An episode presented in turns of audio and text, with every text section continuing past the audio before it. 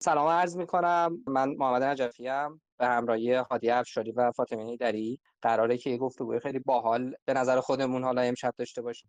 سهیل رضایی یه چیزی حدود پنج سال پیش اگه درست خاطرم باشه سال 1395 خرداد ماه مهمان ما بودن توی رویداد حضوری که برگزار کردیم. و اونجا فکر می‌کنم توی سه چهار ساعت مفصل در مورد تاریخچه گذشته خودش تجربیاتش مفصل حرف زده. امشب می‌خوایم در مورد عقل معاش صحبت کنیم. من قبل از اینکه در واقع شروع کنم اصل صحبت رو می‌تونم خواهش کنم که خودتون یه چند دقیقه ای از خودتون دقدقه هات و در واقع مسائلی که درگیرشی برامون بگی تا بعدش بریم سراغ این عقل معاش ببینیم قصه من سول رضایی هستم حالا برای بچه که آشنا نیستند بنیانگذار بنیاد فرهنگ زندگی در سال 1976 بعد مدیر عامل سابق تندخانی نصرت در بین سالهای 1371 تا 74 72 تا 74 اونجا فعال بودم و یکی از فعالان بازار سرمایه هستم که حالا در هیئت مدیره شرکت سرمایه گذاری بازار سرمایه فعال هستم. و همینا و من متولد 1349 هستم 27 12 1349 الان 50 سالمه. و تا اینجا کار مختلفی کردم در داخل ایران سمینار داشتم در خارج از ایران در وین فرانکفورت آمستردام اینام سمینار برگزار کردم برای بچه ایرانی خارج از کشور. و بیشتر موضوعمون رو خودشناسی ما متمرکز هستیم به ویژه با دیدگاه پروفسور یونگ. من در خدمت محمد جان. خب بریم سر اصل مطلب. ما وقتی که از عقل معاش صحبت می‌کنیم حالا طبیعتا امشب فرضمون اینه که بخش زیادی از مخاطبمون بچهای اصطلاحا 20 30 سالن که مخاطبای 20 ولی ممکنه دوستان دیگه ای هم از سن سالای دیگه باشن. با این حال می‌خوام بگم که این عقل معاشی که از اون موضوعاتیه که ما خب همیشه سعی کردیم که توی 20 سی حالا به یه نحوی اشاره بهش بکنیم. خوشبختانه امشب این شانس رو داریم که یه ذره مفصل بهش بپردازیم این تدبیر امور زندگی مادی یا عقل معاش یه ذره بهمون میگی یعنی چی؟ یعنی چه اتفاقی باید بیفته؟ یعنی اینکه چرا مهمه؟ و بعد حالا یه مقدار بریم جلوتر یه جاهایی هم امیدوارم دوستان بتونن مشارکت بیشتری داشته باشن. ببین به این علت مهمه که تو بالاخره وقتی یک سری رؤیا داری یک سری درخواست از دنیا داری یه سطح زندگی رو می‌خوای یه آرامشی رو می‌خوای یه امکاناتی رو می‌خوای طبیعتا باید قدرتی تولید کنی. این قدرت رو بتونی با قدرت دیگه تبادل کنی و اون چیزی که آنها آفریدن با تو بیان تقسیم کنن.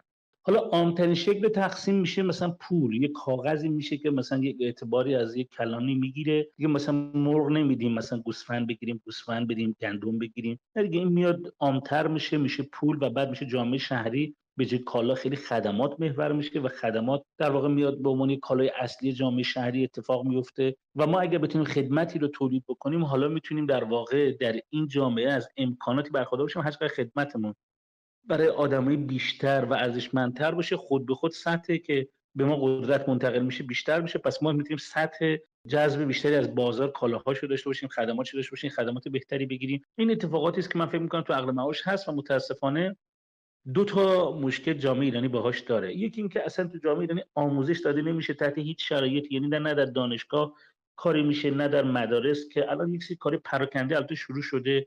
تو جشنواره های کسب و کار شروع شده تو بچه ها برای مدرس بعضی موقع ها بعضی از آدم ها مثلا جشنواره فروشگاه گذاشتن. چون من یادم خودم اولین برگزار کننده فروشگاه دانش آموزی بودم چون همه مثلا یه نمایشگاه گذاشتن بچه بودن آثارشون میذاشتن. هیچ کاربردی اون آثار نداشت. برای مدرسه ربانی اومدم برای بچه راهنمای اولین فروشگاه آثار گذاشتن به شدت با مخالفت والدین روبرو شدم. ولی خانم ربانی خودش پا بود همراه بود انجام دادیم خیلی استقبال شد بچه ها خیلی توش پا شدن و من الان از خیلی جای دنیا که این بچه ها چون بچه طبع متولم بودن خیلی دارم از این brand owner شون میشنوم که دانشگاه معتبر درس خوندن ولی کار business خیلی خوب انجام دادم و به من میگن که ما مدیون اون دو سه تا جشنواره فروشگاهی هستیم که برای ما برگزار شد. این یکی از دردهای جامعه ایرانیه. دومیش اینه که تکلیف بچه ایرانی خیلی با پول البته تو نسل قبلی روشن نبود. مثلا پول می‌خوان نمی‌خوان که خب اون شد شدویی که الان دیگه میرن سراغ سایت bet و ایکس و ایگرگ و فضاهای اینجوری رو تجربه می‌کنن. این یه مقدمه بود که من می‌تونستم ارائه کنم خدمت شما. خیلی ممنونم از نکته مهمی که گفتی. در واقع یکی به مسئله سیستم آموزشی اشاره کردی. یه جایی هم به اینکه تکلیفمون معلوم نبود. در مورد این قصه سیستم آموزشیه حالا اگه بخوام یه تمرکز بیشتری بکنیم خب متاسفانه همونطور که حالا یه جایی هم یه جایی دیگه شما یه نکته خوبی رو گفتیم این بود که یه جاهایی انگار سیستم آموزشی به صورت سیستماتیک بچه ها رو ناتوان بار میاره. از جمله خب همین حوزه ای که گفتی. حالا بذار اینجوری فرض کنیم که به هر دلیلی خانواده و مدرسه و اجتماع و رسانه و همه این چیزها تا 17 18 سالگی آن چیزی که باید به ما یاد نداده و ما کمک نکرده که تکلیفمون رو با پول هم معلوم بکنیم. حالا من 18 19 سالم میشه. یه جایی این فرصت رو پیدا می‌کنم که یه مینیمم استقلالی در واقع داشته باشم از خانواده و مدرسه و دانشگاه و این قصه ها منظورم همین دوره استعاری 20 خب چی کار باید بکنم؟ چجوری می‌تونم برم سمت اینکه تکلیفم رو با این مفهوم مشخص بکنم و چطور می‌تونم در واقع حالا مهارت های مرتبط با این حوزه و این عقل مهارت بیارم؟ ببین محمد جان یک چیزی که باز بخوام تاکید کنم بازم خیلی اهمیت داره پول چیز ساده ای نیست تولید کردنش کار پیچیده ای هم نیست. یعنی دو تا تضاد واقعا توی پول هست. وقتی می‌خوای اولش در بری کار سختیه. بعد که افتادی رو روی کار خیلی سختی نیست. میشه میلیاردش هم در آورد. میشه روزی میلیارد هم در آورد. این کار سخت اینو تجربه شخصیه. من نه یک ادعا. اما من با بعضی از بچه‌ها تو شبکه های اینستا دارم روبرو میشم جدیدا که یه میلیون دو میلیونی فالوور دارن و وقتی گوش میدم بهشون وحشتناک بی سوادن تو حوزه پولسازی. اما جالبه این بی سوادا اومدن از بی سوادی بقیه که بی استفاده کردن. و خیلی خوب پول به دست آوردن. بعد مثلا طرف عکس بی ام می‌ذاره عکس خونش می‌ذاره عکس من تخت خواب لاکچریشو می‌ذاره. و باز این توهم فروشی به بچه های 18 تا 25 سال به طور جدی اونجاها داره اتفاق میفته من می‌خوام بگم یه چیزی هست که میگن باور تو مهمه ولی باور تو مهمه معنیش نیست که باور تو همه چیزه. پس میگیم آقا برای کشاورزی حتما آب می‌خوایم ولی معنیش نیست که اگه تو آب داشته باشی کشاورزی تمومه. امروز من داشتم کوکو درست می‌کردم پسرم نهار می‌خواست خانومم در واقع نبود من داشتم کوکو درست می‌کردم برای اولین بار بود. خب دو تا سایت آشپزی نگاه کردم دیدم که خب گفته اینجوری کن سیب زمینی رو اونجوری کن این اینجوری کن اینجوری کن بریز توی مایتابه تمام. بعد من تو مایتابه اصلا در نیومد. نه مثلا یه چیزی میشه که بخوام برش گردونه کلش اصلا خمیر میشه باز میشه اصلا اونجا متوجه ببین ما یه سایتی نیاز داریم که به ما بگه ببین اگه برای اولین بار داری آشپزی می‌کنی چون احتمالاً اون یه فرضی گرفته که یه سری طرف می‌دونه فقط نمی‌دونه موادش چیه. خب من دو بار دیدم که بازم بعد بازم در نیومد. تا دو سه تا سایت دیگه رو رفتم بعدم آها بعد این کارو کنم آها بعد این کار کنم آها. تا بعد از سه بار این کوکو در اومد. بازم اون کوکو من می‌خواستم دوباره که درست کنم دوباره در نیومد. خب میگم بعضی موقع یه جمله ساده هست مثل میگه آقا برای ثروتمند باور احتیاجی. باور احتیاجی به اینه که تو می‌تونی ثروتمند شی بله. ولی حالا دیگه باید بری خیلی چیزا رو یاد بگیری. خیلی چیزا رو باید یاد بگیری. و این چیزی که می‌خوام یاد بگیری یکی از چیزایی که مهمه هیچ ابر تئوری وجود نداره که تو بگی این نکته رو یاد بگیری کار تمومه نه. من تو 50 سالگی توی سازمانی که الان که 70 نفر داره کار می‌کنه 75 نفر داره کار می‌کنه هنوز هر روز دارم یه نکته دیگه یاد می‌گیرم. هر روز دارم کتاب می‌خونم روز بیزینس. هر روز مقاله می‌خونم هر روز با آدم جدید گفتگو می‌کنم هر روز دارم آدم جدید استخدام می‌کنم. اینا واقعا ماجرایی است که بعضی موقع بچه‌هایی که مثلا من تو اون سایت ها می‌بینم تو اون صفحات اینستاگرام می‌بینم یکیشون مثلا به من از اون صفحه یکیشون چیز داده بود به comment direct زده بود.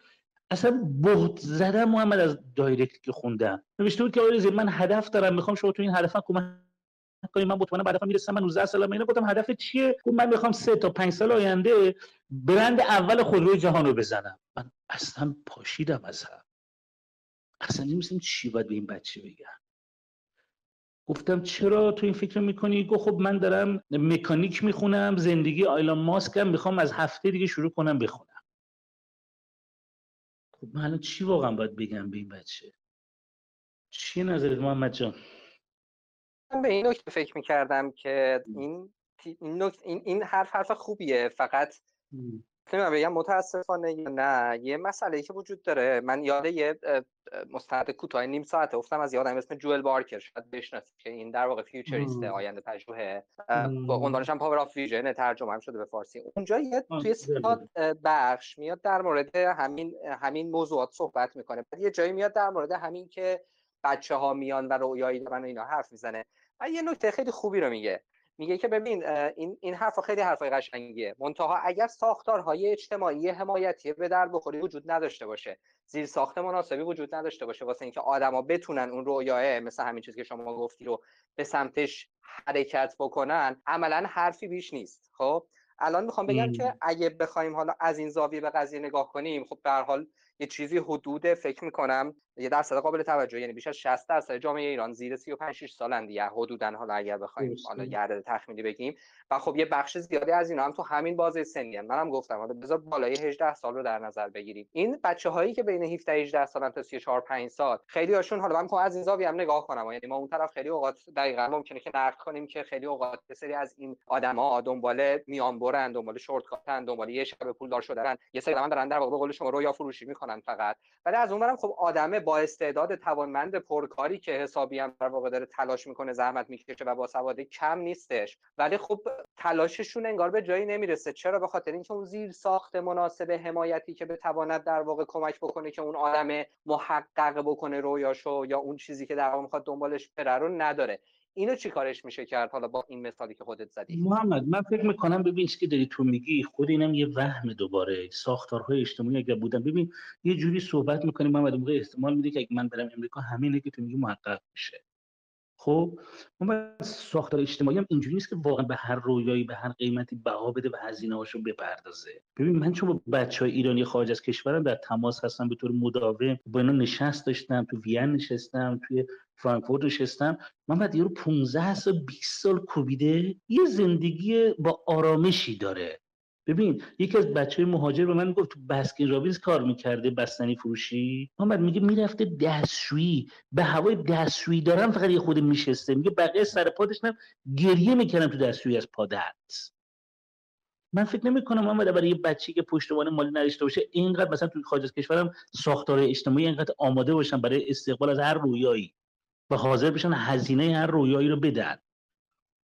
تو هر نقطه عالم که تو باشی واقعا باید آورده رو میزت آورده باشه که من بتونم بهش نگاه کنم. من با پسرم داشتم این سریال سیلیکون ولی رو نگاه می‌کنم و الان دارم این کارآفرینا رو نگاه می‌کنم. شب قبلش داشتم زندگی مایک با... چیز وارن بافت که من عاشقشم نگاه می‌کردم. خب میدم ببین اینا واقعا حاصل مثلا زندگی وارن بافت بعد از 50 سالگی اتفاق افتاده.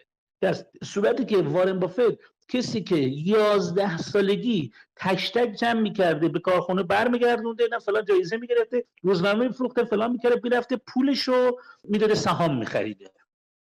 خب من میگم بچه ای که داره تو جامعه من روش می‌کنه اگر راه اشتباه بهش بدم من میترسم سر از بیابونی در بیاره که بعد اتفاقا احساس پوچی تو رویاش دست بده و بعد این آدمه کم کم به خودکشی فکر بکنه. من سر اینا نگرانم.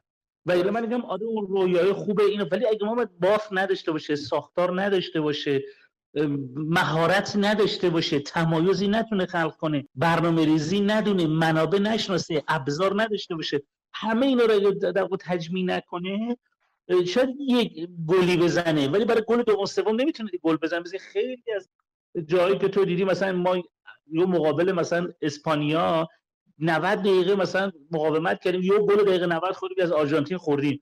ولی اگه من برم فکر کنم پس آقا فوتبال ما الان هم ارز آرژانتینه دیگه. می‌دونی چقدر این تصور خطرناکه؟ ببین حالا من دوست دارم من زود از دریچه کجش شروع کردم. آره منم منم دارم راستش الان چون حالا امشب خود من دارم بیشتر میرم اون side ه در واقع 20 تا 30 بشنم چون خب background چیزایی که میگی رو من قبلا چون شنیدم و می‌دونم می‌دونم که چطوری ممکنه که حالا به قول یکی از دوستان با تراکتور یه جای از روی سری پیش فرض رد میشی شما خب؟ ولی یه ذره من دارم سعی می‌کنم که اون کالا سیاره بذارم سرم و شاید یه جاهایی هم همدل باشم با حرفت. ولی از اون زاویه ای که حالا این دوستانی هم که اینجا هستن و احتمالاً در ادامه مشارکت می‌کنن دیانا نظر بدن یه ذره از اون زاویه نگاه کنم. و یه نکته رو می‌خوام همینجا بگم. به قول تو من یه شخصا یه تجربه کوتاه حالا دو ساله خارج از ایران کار کردن و تعامل با آدمای بچه های جوان خارجی رو داشتم. و ببین یکی دو تا مثال می‌زنم که وقتی میگم حالا ساختارهای حمایتی منظورم یه چیز انتزاعی عجیب و غریب نیست. یه مثال ساده. یه بچه جوون ایرانی اگه بخواد اون چیزی که ما خیلی آرش رو میدیم و سعی می‌کنیم پروموتش کنیم توی بیستاسی اونم اینه که خب سعی کن تجربه های زیستت رو غنی تر کنی. سعی کن دنیا دیده تر بشی. سعی کن از این شاخه به اون شاخه حتی جای بپری. آقا ببین واقعیت اینه دیگه. یه آدم یه بجوون ایرانی نمی‌تونه به این راحتی به این فکر کنه که من می‌خوام تو سن 19 سالگی یه کوله بندازم رو دوشم برم ده تا کشور منطقه رو راحت بچرخم. قصه پاسپورت و ویزا رو داره قصه مثلا مسائل مالی رو داره هزار تا ماجرای خانواده ها و محدودیت و سربازی ها. خب من چطوری می‌تونم در واقع ببین تا یه جایی من خودم این حرف رو می‌زنم ها. یعنی برای همین شاید خیلی اوقات مثلا میگم که اگه من برگردم به 18 سالگیم احتمالا اولین کاری که می‌کنم میرم سربازیمو میرم که بعدش بتونم این همچین تجربه رو راحت تر داشته باشم. ولی خب بالاخره این موانع موانع واقعیه. میگم یعنی وقتی از ساختارها ساختای اجتماعی و شبکه های حمایتی میگم منظورم یه چیز عجیب و غریبی نیستش که حالا اون خوش وجود داره. جای یه چیزی داره یه چیزی نداره. همه جا شدو داره. خب من واقعا وقتی خارج از کشور میرم دلم برای بچه ایرانی نیست. اصلا تو اصلا عجیب ولی اصلا یه جای گریه می‌کنم برای شما که چرا بچه جوان من اینو نداره؟ اینکه خیلی چیز ساده ایه که. خب؟ ولی وقتی تمام دنیا رو با هم جمع بزنی محمد تقسیم بکنی برایندش الان اوضاع بد نیست. برایندش ها. یعنی هند رو ببینیم فرانسه رو چون من بیش از چلت کشور دنیا رو دیدم. خب؟ برایند اینه که اندازه گیری می‌کنم جا می‌خورم. میگم ببین ما می‌تونیم بچه هامو به همین وضعیت بالاخره برای رفتنشون فکر کنم برای مهاجرت فکر کنم برای کار کردن فکر کنم. و یه بخشی از ماجرا اینه که ما یه دنیای بزرگی رو پیش رو می‌بینیم ولی دنیای پشت سرمون رو خیلی نمی‌بینیم آقا تو خیلی جای دنیا ما هنوز جهان انقدر رشد نکرده که ما فکر می‌کنیم الان خیلی جای دنیا خیلی چیز فراهمه. خیلی جای دنیا یه کاریکاتوریه که وسطش خیلی عالیه. من وقتی داشتم به چیز وارد می‌شدم اسم خوبی داره شهریه که توی آفریقای جنوبیه شهری که حالا اسمش دارم میگم. من دیدم مثلا سی کیلومتر قبل از اون شهر به طرز کپتان سی کیلومتر قبل از کپتان آلونک های بسیار عجیب غریب آهنی بود در چه وسعت عجیبی. بعد تو یه وارد کپتان می‌شدی با یک لاکچری بودن عجیب غریب و خارقلاده یا من از دوربانی که من حدود 700 کیلومتر 600 کیلومتر رانندگی کردن 700 کیلومتر رانندگی کردن تا کپتان رسیدیم. خب خیلی چیز متنوع دیدم. من شاید وقتی دنیا دیدم آروم شدم. یعنی من فهمیدم آقا من رنجم انتخاب کردم اینجا میجنگم تا سنی که دوست دارم. ولی فهمیدم هر جا دنیا برم با یک نبردی روبرو هستم. فقط به قول حالیس بگم نبردم دوست دارم یا نه؟ خیلی مثال خوبی زدی. اصلا دقیقا حرفم همین بود. خب می‌خوام بگم که بله. همین که تو میگی. یعنی شاید من بعد بعد نباشه تجربه شخصی رو به اشتراک بذارم که حالا البته نمی‌دونم قبلا صحبت کردیم یا نه. فقط قبل اینکه تجربه شخصی رو بگم یه خواهشی که دارم دوستانی که الان هستن ما جلوتر. یه جایی فضایی واسه گفتگو می‌ذاریم که اگر خواستید بیایید و میکروفون دست دستی داشته باشید و شما هم حرف بزنید نکته اول. ولی الان اگه نکته بزنید تو می‌رسه تو بخش کامنت ها یه پست آخر کانال تلگرام 23 اگه بنویسید سعی می‌کنم من از اون نکاتم استفاده کنم تو گفتگو. برگردم به اصل صحبتمون. یعنی همون مثالی که خواستم بزنم. ببین این ماجرای همین چیزی که گفتی که آدم بره ببینه و اینا یعنی این دیدنه باعث میشه که جاهای بیشتر فروتن بشی باعث میشه که ببینی که خب جاهای دیگه هم درد و مشکل و بیماری و نمی‌دونم مصیبت های خودشونو دارن. همه این حرفا درسته. و این نکته که من گفتم که در واقع خب این امکانه بالاخره احتمالش واسه بچه های ایرانی مثلا تو همون حدوش 20 تا 30 سال خیلی کمتره. ولی همین تجربه که میگی ببین سه سال پیش که حالا ما تصمیم گرفتیم که یه دوره ای این تجربه بودن خارج از ایران رو داشته باشیم که اتفاقا شاید آبش خوره اصلیش هم همین تجربه سی بود. یعنی این ما قصه ها و روایت های مختلف از آدمای مختلف شنیدیم که خود شما پنج سال پیش که از مهمونامون بودی کلی حرفای باحال اونجا زدی که نهایتا اینجور شد که ببین یه جایی من خودم هم بعد از اون کامفورت زونم بیام بیرون ما هم بعد از کامفورت زونمون بیایم بیرون بریم یه جایی که یه تجربه متفاوت داشته باشیم خب؟ و اون تجربه از چه نظر جالب بود؟ همین که اون تجربه رو از سر گذروندیم بعد که تصمیم گرفتیم برگردیم اتفاقی که افتادیم بود که تا قبل از رفتن خود من شخصا اینجوری بودم که مگه جای غیر از تهران هم میشه زندگی و کار کرد؟ اصلا همه چی تو تهرانه. و وقتی برگشتیم کلا اون concept منهدم شده بود. یعنی من یه چیزی حدود نه ماه ده ماهی که اومدم توی روستا داریم زندگی می‌کنیم.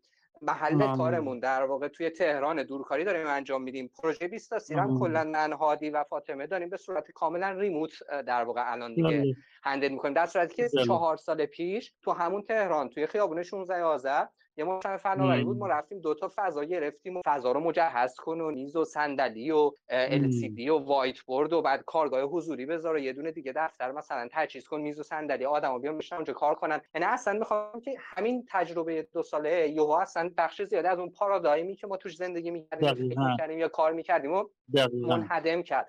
خب واقعیت اینه دیگه. چند درصد بچه های ایرانی قبل از سی سال نمی‌خوام بگم انجام میدن. این امکان رو دارن که بتونن بگن خب حالا من می‌تونم برم این ببین اینو دارم به عنوان یه مثال دارم من سفر که نرفتم تا سی سالگی که. ببین مگه این همه سفر تا سی سالگی نرفتم؟ خب؟ ولی ببین ما محمد وقتی من می‌خواستم کار بکنم من رویاها برام انگیزه بوده من دنبال انگیزه نمیگشتم. مثلا دنبال کارفرما من انگیزه بده. من دنبال رویام بودم. من می‌دونستم یه توانی دارم و می‌دونستم اینو متجلی کنم. اصلا دنبال انگیزه نمیگشتم. تو انگیزه هست. اصلا فکر نمی‌کنم میشه یا نمیشه. فکر کنم کاری که من باید انجامش بدم. و یک ایمان قلبی داشتم که این بزرگی من محقق میشه. با کمال اطمینان کار می‌کردم. یک ذره تو بگو من و شک تو من بود نبود. من تمام این روزهایی که الان دارم ملاقات می‌کنم بالاخره یه آدمی تو اجتماع خودم مثلا گذاری ما دارم درآمدمو دارم جای مختلف هستم این میدیدمش این اتفاق و فقط فکر می‌کنم من اینو باید محققش کنم. فکر نمی‌کنم از این چیز دیگه. و این نبود که جاده هموار باشه ولی من جاده نو هموار رو هم به رسمیت شناخته بودم. یعنی می‌دونستم حسادت هست بخل هست نخواستن هست بیارزش کردن هست سری زدن هست. همین رو من میپذیرفتم مثل یه بکسوری که داره می‌زنه و می‌فهمه واقعا سر پا وایسم تا یه در یه لحظه منم بکس خودم بزنم و بازی رو ببرم برم جلوتر. اصلا انتظاری نداشتم از محیط من حمله کنم چون من من جامعه رو به رسمیت شناختم ویژگیاشو برای فکر نمی‌کنم من باید مثلا این جامعه رو یه تحول فلان نه فکر این به رسمیت من باید با این نبرد کنم. این حریف منه. این چیزی بوده که من از اول تا حالا داشتم. من می‌دونم آقا اینجا کتاب چلنج دارم ولی ببین محمد اگه من وارن بافت خوندم من خوندم یاد گرفتم و از وارن بافت میلیاردها من پول تولید کردم. از نگاه و نظریش تو زندگی ولی به هر کی دیگه رفتم گفتم آقا اینو بخوام آقا اینجا امریکا نیست که این راست میگه بیاد اینا. اگه تونست دو قرون در بیاره من جایزه بهش میدم. خب چیکار کنم؟ یعنی وقتی که میگم آقا این روش انتخاب سهمش درسته آقا من تو صندوق عضو هستم 6000 میلیارد تومن سرمایه‌شه و بعد همین تکنیکا رو وقتی رعایت نمی‌کنه گاف می‌داد. گفتم آقا اینا رعایت نمی‌کنید برید گاف می‌دید.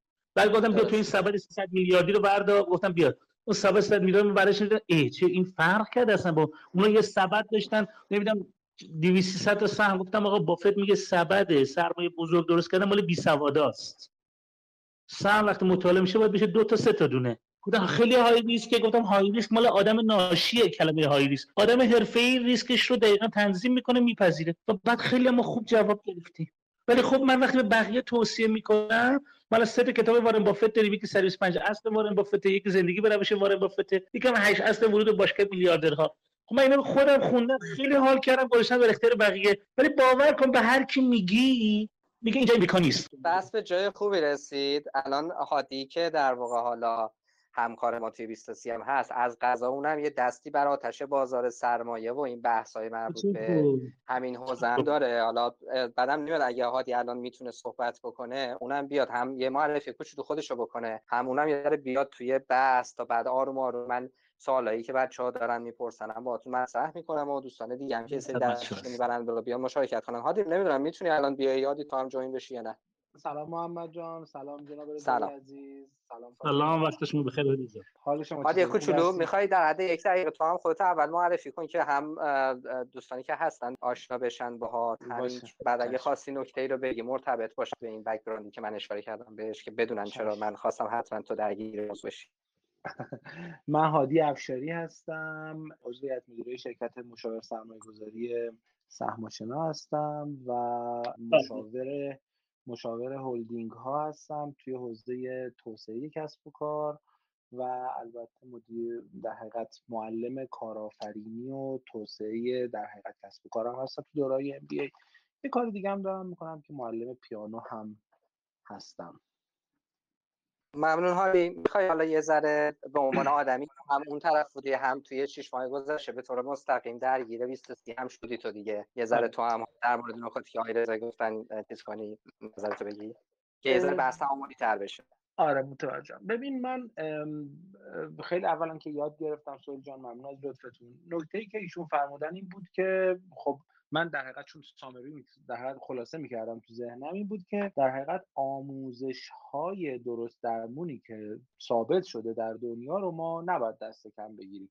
اگر دنبال در حقیقت عقل معاش هستیم باید این کار رو بکنیم. و دوم اینکه زودتر از اون کامفورت زون اصلیمون خارج بشیم و بتونیم حالا به نوعی تجربه کنیم. این چیزایی بود که من یاد گرفتم. اما من می‌خوام یه ذره دوباره از اون ور حرف بزنم از اون ور ایراد بگیرم. ببین محمد جان سوهل جان تو کشور ما بیایم اگه دقت بکنیم ببینیم آدما ثروتشون رو از کجا آوردن. هممون اکثر آدم ها ببینید در کشور ما اساسا چون اقتصاد تورمیه خب کسی الان وضع مالیش بهتره که در گذشته در حقیقت خریدهای بیشتری کرده. حالا این خرید می‌تونه خرید خونه باشه خرید یک چند متر زمین با مشارکتی با دوستان باشه می‌تونه خرید یک سهم باشه یا می‌تونه حتی خرید یه پیانویی باشه که من یه روزی سی میلیون تومان خریدمش الان نزدیک 400 میلیون تومان قیمت اون پیانو حداقل مثلا. خب می‌خوام بگم که اساسا در اقتصاد تورمی داشتن دارایی یه جورایی یعنی عقل معاش. خب این البته نه به تنهایی اما من می‌خوام یه ذره روی سیاه قضیه رو نشون بدم به آدما و به خودمون که اگر من مثلا وضع مالیم الان شاید به این شکلی باشه که خیلی احساس نیاز شدید نکنم وضع خیلی خوبی که اصلا ندارم ولی وضع متوسط خوبی که دارم اگه نیاز ندارم می‌خوام بگم درصد بذاریم. پیش خودم صادقانه اصلا نمی‌خوام به کسی دیگه هم هر کس اعلام بکنه. چند درصدش از مهارت های خودم بوده و تخصصم. چند درصدش از این بوده که دارایی رو در زمان درست خریدم و حتی تازه من می‌خوام یه چیز دیگرم می‌خوام بزنم کلا زیرش. اینی که در دوره مثلا رشد بازار سرمایه خب من بیام این سهامو بخرم یا اون سهامو بخرم چندان تفاوتی نمی‌کنه. نکته اصلی در پولدار شدن در... چون بحث ما مالیه من دارم میگم اصلا بحث دیگه الان نمی‌کنم.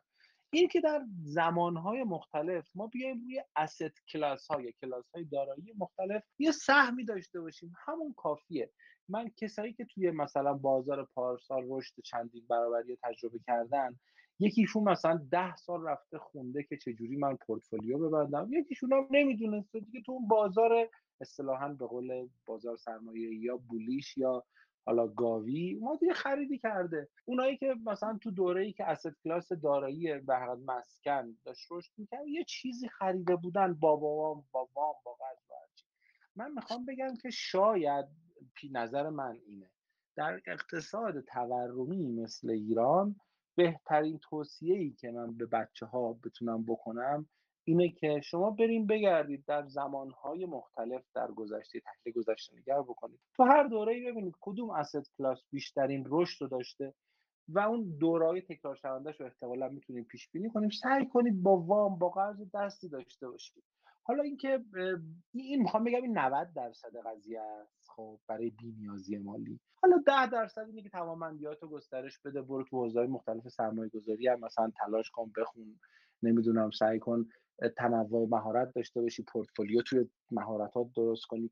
اینا هم قبوله ها ولی من می‌خوام بگم توی اقتصاد مثل ما اکثر ماها وضعمون از دارایی خریدن بهتر میشه تا از مهارت. این خیلی تلخه ولی من دوست دارم به عنوان کسی که یه همچین استیتمنتی رو مطرح می‌کنه ببینم نظر سهیل جان عزیز و بقیه دوستان چیه در مرسی. متشکرم ازت. ببین خودی تو داری از استپ دوم صحبت می‌کنی. تو وقتی از کالای سرمایه یا دارایی صحبت به خریدنش خب باید یه بیس مالی داشته باشی که اون رو بخری. من که بچه معلم بودم و تا دارایی پدرم حقوق معلمی بوده خب پس بیس من نبود که اصلا مثلا دارایی بخرم. پس من اصلا دارایی نمی‌تونستم داشته باشم. پدرم از زمین نداشته به من بده پولی نداشته بده من زمین بخرم. پس اول من باید به این جنبه که آقا من اون که هادی میگه رو تایید می‌کنم ولی به عنوان استپ دوم. نه در ایران در هر جای دنیا چیزی که هادی داره میگه به عنوان استپ کلیدی مطرحه. یعنی تو خود امریکا هم چیزی که هادی میگه همین هم هست کسی که تو امریکا هم دارایی داره در روند اون از نظر سرمایه جلو میره به اضافه مهارتش هی مهارتش کنم که داراییش افزایش بده. و تو این دارایی هی در واقع بعد challenge بعدی پیش میاد رشدش اتفاق میفته. مثل مکدونالد خیلی می‌دونن که آقا درصد عظیمی از دارایی مکدونالد روی business در واقع مسکن و business ساختمان و business در واقع املاکه. خاطر می‌خوام بگم من حرف هادی رو رد نمی کنم ولی می‌ذارم میشه step دوم. من باید یه business ی راه مینداختم یه مهارتی رو وسط میذاشتم تا بتونم یه سرمایه و پس‌اندازی فراهم کنم. یعنی به غیر از اینی که زندگیمو میچرخونم کارو من انجام میدم یه پولی هم پسنداز پیدا کنم که اون پسنداز همونجوری دیگه ببرمش حالا تو کالای سرمایه و بعد حالا کالای سرمایه رو انتخاب کنم که ضریبای موثرتری داشته باشن درسته که در سال 99 98 بازار بودن رشد کردن ولی بازم بادی هم می‌دونه سهم همه به نسبت روش نکردن. من کامایی رو داشتم که در طول سه سال خورده کاما 111 درصد رشد کرد. وقتی من 111 درصد ببخشید 111 برابر رشد کرد که به من یک اتفاق عجیب غریب داد. و من کاما به این دلیل رفتم سراغش که 54 میلیون دلار دستگاه اکتشاف خریده بود. بعدش رفتم رو پارس خزر بلدی که اون 53 میلیون دلار دستگاه ماشین لباسشویی رو آورده بود. بعد رفتم به سمت الان سهم دیگه که حالا اسم نمی‌برم که بچه‌ها یو به ضرر نکنن. بعد واسه ببینن چون من بلند مدتی میشم من سهامدار یک درصدی دو تا سهم بزرگ بازار هستن و اونا رفتن به هوایی که می‌دونم اینا چشم اندازشون به کجا داره حرکت می‌کنه. بنابراین من می‌خوام بگم من برای استپ دوم بود موافقم ولی برای استپ اول وقتی یه آدمی بدون سرمایه است که نمی‌تونه از این نظریه استفاده کنه پس نظریه دارایی اصلا برای صدق نمی‌کنه. حالا یه زمینم شریکی گرفت. بعدش چی؟ دادی اگه اون زمین شریکی همونجور مونده که نمی‌تونه بالاخره اون زمین رو باید نقد کنه و با مهارتش باید بیاره. دور بذرش رو جاهای دیگه پخش بکنه بتونه اتفاق بده و الا الان تو این نقطه‌ای که همه ورود کردن مرداد امسال خیلی ورود می‌کنن. الان آچمز میشن با پولای خیلی من بهش پول پرفشار پولی که مالشون نبوده ورود کردن آسیب خوردن. ولی بافت به من یاد داد گفت هزینه جاری وقتی داره میره بالا ببینید هزینه جاری به سرمایه تبدیل کنید. دیدم من یه دفتر دارم دارم اجاره میدم. رفتم میدم بانک داره وام میده یه دفتر خریدم دیدم یک 300 بعد اجاره بدم اونجا یک 700 بعد وام بدم. ولی وامو به بانک میدم میشه پول مال خودم. اونجا اجاره میدم میشه پول مال صاحبخونه. این جابجایی مالی یه دفتر بر من تو خندان گذاشت. ولی خیلی دیگه بودن که هنوز همونجوری وام می‌دادن. یا به من اینا رو وقتی یاد داد من وقتی ابتدا با همسرم ازدواج کردم یه خونه 90 متری داشتم. همسرم میگه مثلا کوچیک جامون بزرگ کنیم مثلا خانواده باشون رفت آمد کنه خونه‌اشو بزرگ گفتن ببین من الان یه سری سرمایه دارم تو بازار سرمایه اینا هنوز رشد نکردم. موقع بانک پاسارگاد تازه به اصطلاح در واقع داشت فروش انجام می‌داد و کار انجام می‌داد. داشت تازه افتتاح شد زمان آقای احمدی نژاد خورد و خیلی ترسیدن و اون سمو داشتن جمع کردم به احساس کردم باید رشد می‌کنه زن گفتم ببین زن نمی‌تونم الان خونم عوض کنم چون من یه سری کال سرمایه‌ای کردم. نمی‌تونم. گفت ببین بیا اصلا خونمون رو بفروشیم. بریم یه رحم بشینیم ببین فلانی فلانی خیلی خوش نشینی راحته لذتش میاد گفتم مثلا تو همچین چیزی بکنم خونم بدم برم رحم بشینم خوش نشینی کنم. بعد اگه بازار جابجا شد چی؟ خب من نرفتم اون سر هفت هشت رفقای من تو اون وضعیت بودن. ولی ما در طول 15 سال گذشته به شدت هادی و محمد زندگی ما جابجا شد. اون بچههایی که مثلا توی جای مختلف خوب شهر مثلا یک ملک 100 متری داشتن مثلا لذت میبردن اجاره نشین بودن الان اصلا یه جاهایی از شهر ملک بسیار کوچیکی رو دارن توی زندگی می‌کنن و بسیار براشون فشار آوره. و خب این کاملا زندگی ما معکوس شد به هم دیگه. من نمی‌تونم اون خرد مالی رو هادی ندیده بگیرم و بگم که مثلا یه کالای سرمایه داشتی کالای داره همه چی با هم حل می‌شد.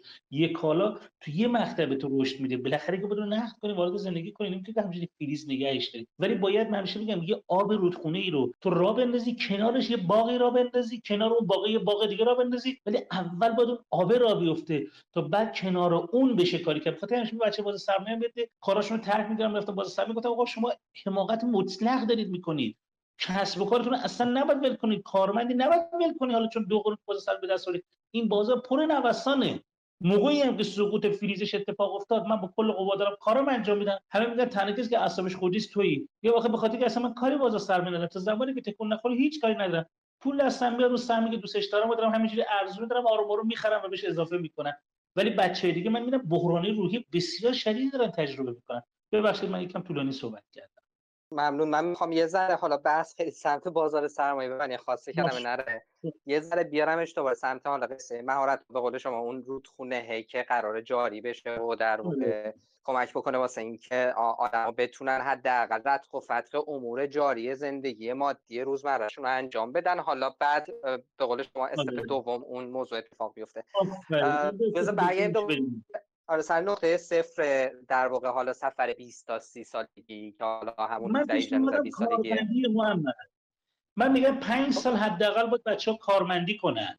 خاطر ببین من وقتی با مهندس نصرت خدا بیامرز کار می‌کردم تو تندخانه نصرت من مثالش رو چند شب پیشم برای احمد کلاته زدم. گفتم ببین مثل اینه که تو میری یه باشگاه زیبایی اندام خب با دنبله اونجا کار می‌کنی. دنبله اونجا که خونه نمی‌بری محمد می‌بری؟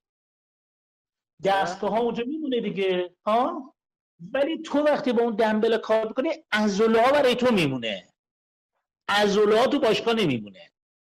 ولی اون دنبل رو تو بخوای اون اون حجم باشگاه رو بخری اولا فیزیکیشو داری بخری مربی رو بخری تجهیزات هم می‌تونی نمیشه که همون رو بخریم که ما. ما واقعا بدنسازی کنیم میریم اونجا یه پیشبری پرداخت حداقلی می‌کنیم یه استفاده حداکثری می‌کنیم از باشگاه. درست من فکر می‌کنم وقتی من رفتم کارمندی مهندس نصرتی که اونجا بود اعتبار داشت مجوز داشت مالیات می‌داد جهت جواز فلان داشت دفتر داشت دستک داشت اعتبار داشت شغل داشت موضوع داشت همه ایناش آماده بود. من رفتم یه نقش اونجا گرفتم شروع کردم تو اون نقش خودم رو تعریف کردن کار کردن کار کردن هی سعی کردم نقشمو توسعه بدم توسعه بدم یاد بگیرم یاد بگیرم. بعد تو اون باشگاه پرورش اندام روانی فکری اتفاق افتاد. پلن کردن یاد گرفتم تبلیغات یاد گرفتم marketing یاد گرفتم مذاکره یاد گرفتم. خیلی چیزا رو اونجا یاد مالی یاد گرفتم سوداوری یاد گرفتم همین رو اونجا یاد گرفتم. دقیقا این یه باشگاه. بعد موقعی که از اونجا اومدم بیرون تمام این اندام من تو این حوزه پرورش پیدا کرده بود. ساق پا پرورش پیدا کرده بود کولام پرورش پیدا کرده بود عضلات شکمی پرورش همه چی پرورش پیدا کرده بود. و من. بعدا که مثلا business خودم رو بزنم خیلی راحت تونستم بزنم. ولی پیش کارفرمای باید رفت کار کرد. یک محمد جایی که میشه شرکت کوچک. شرکت خیلی بزرگ بچه ها توش غرق میشن. به یه پیچی از یک دستگاه بزرگ تبدیل میشن.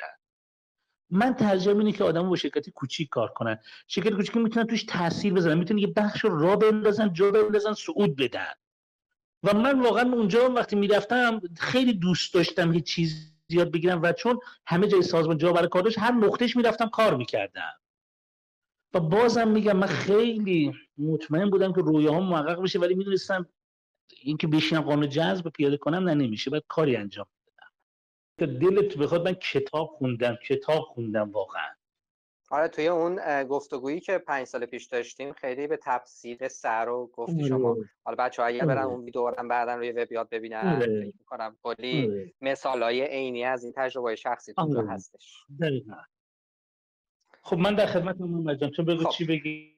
اگر موافق باشی سوال یه مکس یه آره یه مکس اینجا بدیم و یه بریم سمت اینکه بچه‌ای که الان هستن بیان یه ذره بشنویم ازشون تعامل تعامل داشته باشیم یکی دو تا کامنت هم هستش که اونا هم خدمت بگم. یکی اینکه مانا که حالا اینجا هست حالا فکر می‌کنم در ادامه بعدم نمیاد اونم یه چند دقیقه یه یه صحبت کوتاهی داشته باشه. دو, دو هفته پیش یه گفتگویی رو ما مانا داشتیم. البته ما تو همین کافه 23 در تایید صحبتت گفته که همه جا دقیقا درسته. یه سری محدودیت ها هستش. اینکه چطوری با محدودیت ها بتونیم کنار بیاییم و بسازیم باهاشون. این این مهارتی که باید یاد بگیریم. یکی دیگه از دوستان گفته که این عقل معاشه حالا چون شما تخصص نیمه دوم عمر یه جورایی دیگه یعنی سال هاست که داری روی این حوزه کار می‌کنی. حالا به طور خاص. البته خب می‌دونم که توی قبل این نیمه دوم عمرم خب طبیعتا خیلی حرفای خوبی هم گفتی هم خواهی گفت در آینده. گفتی که خب حالا این عقل معاشه برای سنین بالاتر چهل و اون قصه نیمه دوم عمر چجوری باید اتفاق بیفته؟ اینو جلوترم آخر برنامه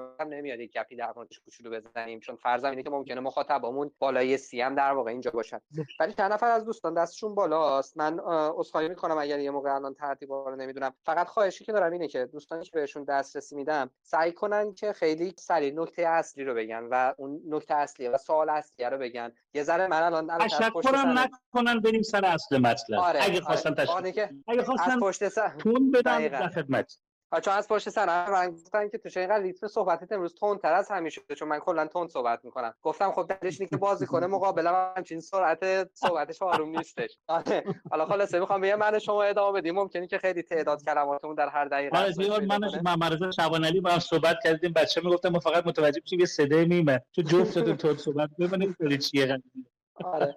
خلاصه یه, خواهشی که دارم اینه که حالا نه به سرعتی که من و شما صحبت کردیم ولی سعی کنن یه مقدار خیلی مختصر مفید. اصل نکته رو بگن که تعداد بیشتری از دوستان بتونن در واقع حرف بزنن و تعامل داشته باشن. اولین کسی که در واقع من الان اینجا دیدم که دستشو برد بالا آقای خانم امه من دسترسی بهش میدم بعد از اونم احمده که به اونم دسترسی دادم و بعد از اونم اچ ای که به اونم دسترسی دادم که این سه نفر به همین ترتیبی که گفتم لطف کنن بیان و نکته اصلی که تا الان توی صحبت ها به نظرشون رسید که می‌خوان مطرح کنن رو بگن بهمون. آقای خانم ام.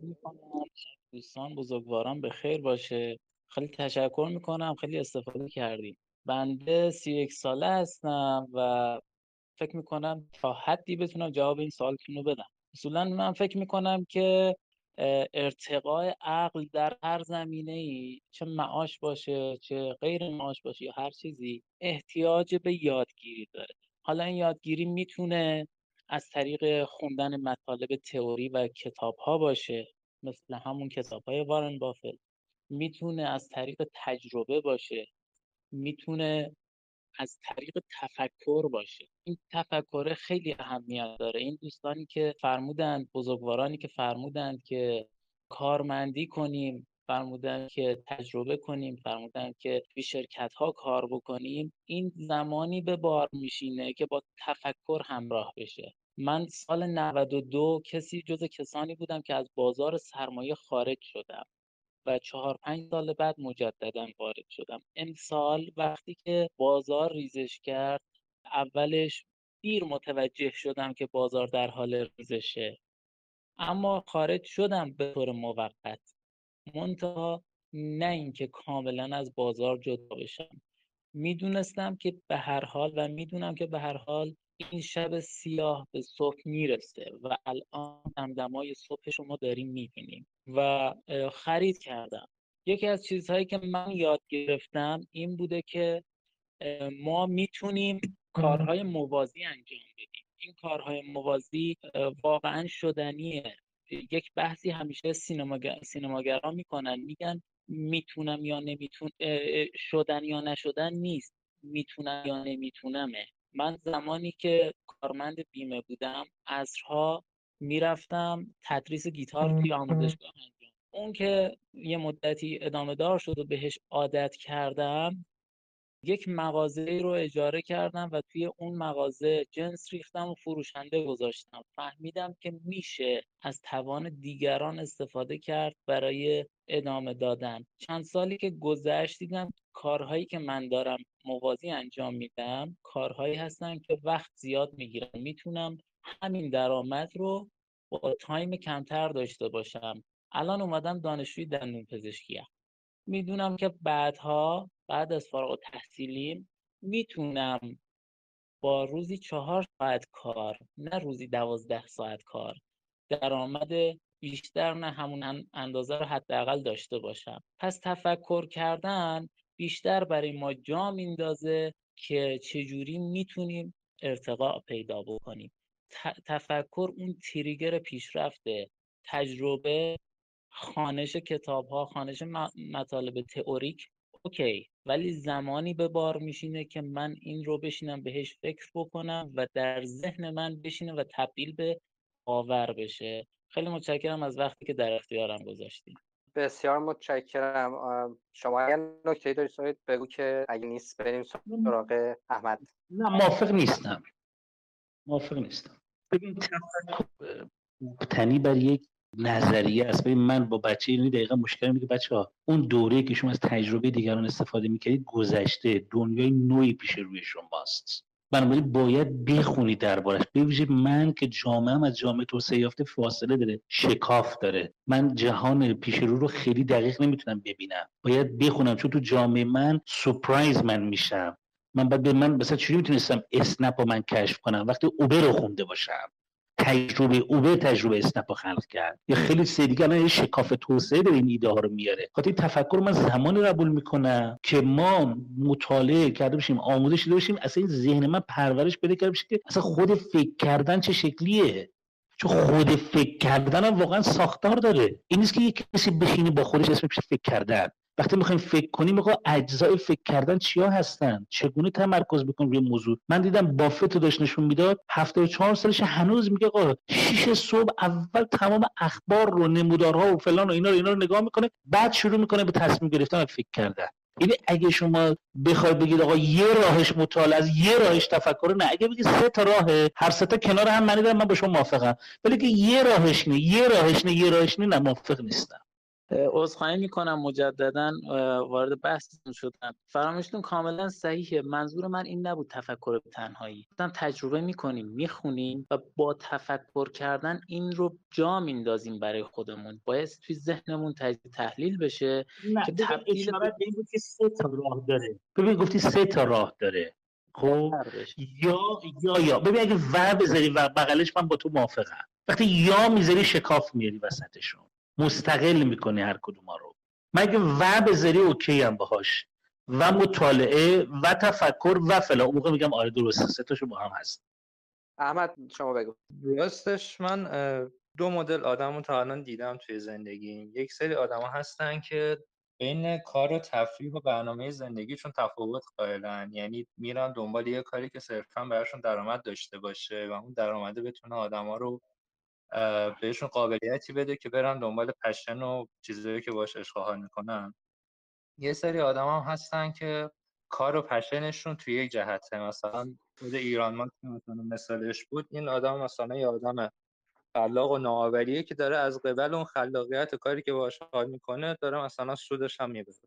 و حالا من تو صحبت دوستان بیشتر مدل اول دیدم یعنی آدمی که میره کنارش مثلا صرفا با هدف اینکه درآمد داشته باشه میره سر کارا رو یاد می‌گیره فرصت ها رو پیدا می‌کنه و اون درآمده بهش کمک می‌کنه بره دنبال چیزایی که دوست داره. یکی این بود که حالا نامه برداشت من درست بوده یا نه اینکه اگر درست بوده حالا تکلیف آدمایی که دوست دارن کارشون و زندگیشون در یک جهت باشه چیه؟ و مسئله بعدی این بود که آیا افشه بهش اشاره کردم؟ مثلا اقتصادی که اقتصاد تورمیه. خب این تو امان یعنی اینجوریه که آدما بیشتر از اینکه بخوان سرمایه گذاری بکنن سپرده گذاری بکنن دوستان الان مصرف بکنن چون مسئولیت مصرف ها بیشتره. اگر مثلا من خودم بخوام روی این, روی این تمرکز بکنم که چقدر از زمانم و چقدر از انرژیمو بذارم رو کاری که پول بهم میده و تو آینده بهم سود داره و چقدر از زمانم بذارم روی استفاده از مهارت ها و ساختن یه چیزی دیگه که ممکن مثلا ده سال دیگه شکوفا بشه اینو من چجوری manage بکنم؟ اینکه مثلا چقدر از time مو اختصاص بدم به صرفا پول در آوردن و چقدرش رو بزنم روی مهارت ها و حالا اون مدل فکری دیگه هم بود که حالا اول اشاره کردم. مرسی. الان کسی دیگه می‌خواد صحبت کنه؟ من میرم سراغ مانا که دستش بالا بود. مانا رو من گفتم توی کامنت های نکته گفته بود. مانا الان اگر می‌خوای صحبت کنی صحبت کن. دسترسی داری الان. من هر دفعه شرکت می‌کنم توی این گفتگوهای 20 تا 30 محمد جان حسودیم به بچه های 20 تا الان چندین و چند برابر میشه. وقتی برمیگردم به من اوایل 40 سالگی الان هستم به 20 تا 30 ما می‌بینم که چقدر این صحبت ها کم بود چقدر این آگاهی کم بود چقدر یه کسایی که بتونن مسیر رو به ما نشون بدن همش برای ما سعی و خطا بود. چند تا حالا تجربه رو برای تجربه خودم رو می‌خوام بگم به عنوان کسی که تا سی و یکی دو سالگی ایران زندگی کردم و بعد از اون اومدم امریکا. حالا به عنوان کسی که توی دو تا کشور زندگی کردم می‌خوام بگم با این قسمتی که آقای رضایی داشتم مطرح می‌کردم به شدت موافق هستم. که توی هر جایی که ما زندگی می‌کنیم یه سری محدودیت ها هست و این نگاه ما که آیا این محدودیت ها قرار جلوی ما رو بگیره برای اون استقلال مالی یا قرار اون رو به عنوان یک موضوعی که وجود داره بپذیریم برای حلی پیدا بکنیم که یه جوری اونو دور بزنیم؟ حالا من بعد از اینکه وارد امریکا شدم یکی از چلنج های بزرگ من با این که من توی ایران زبان خونده بودم زبان درس می‌دادم برای مجله ها ترجمه می‌کردم متوجه شدم فرهنگ اینجا رو من نمی‌دونم.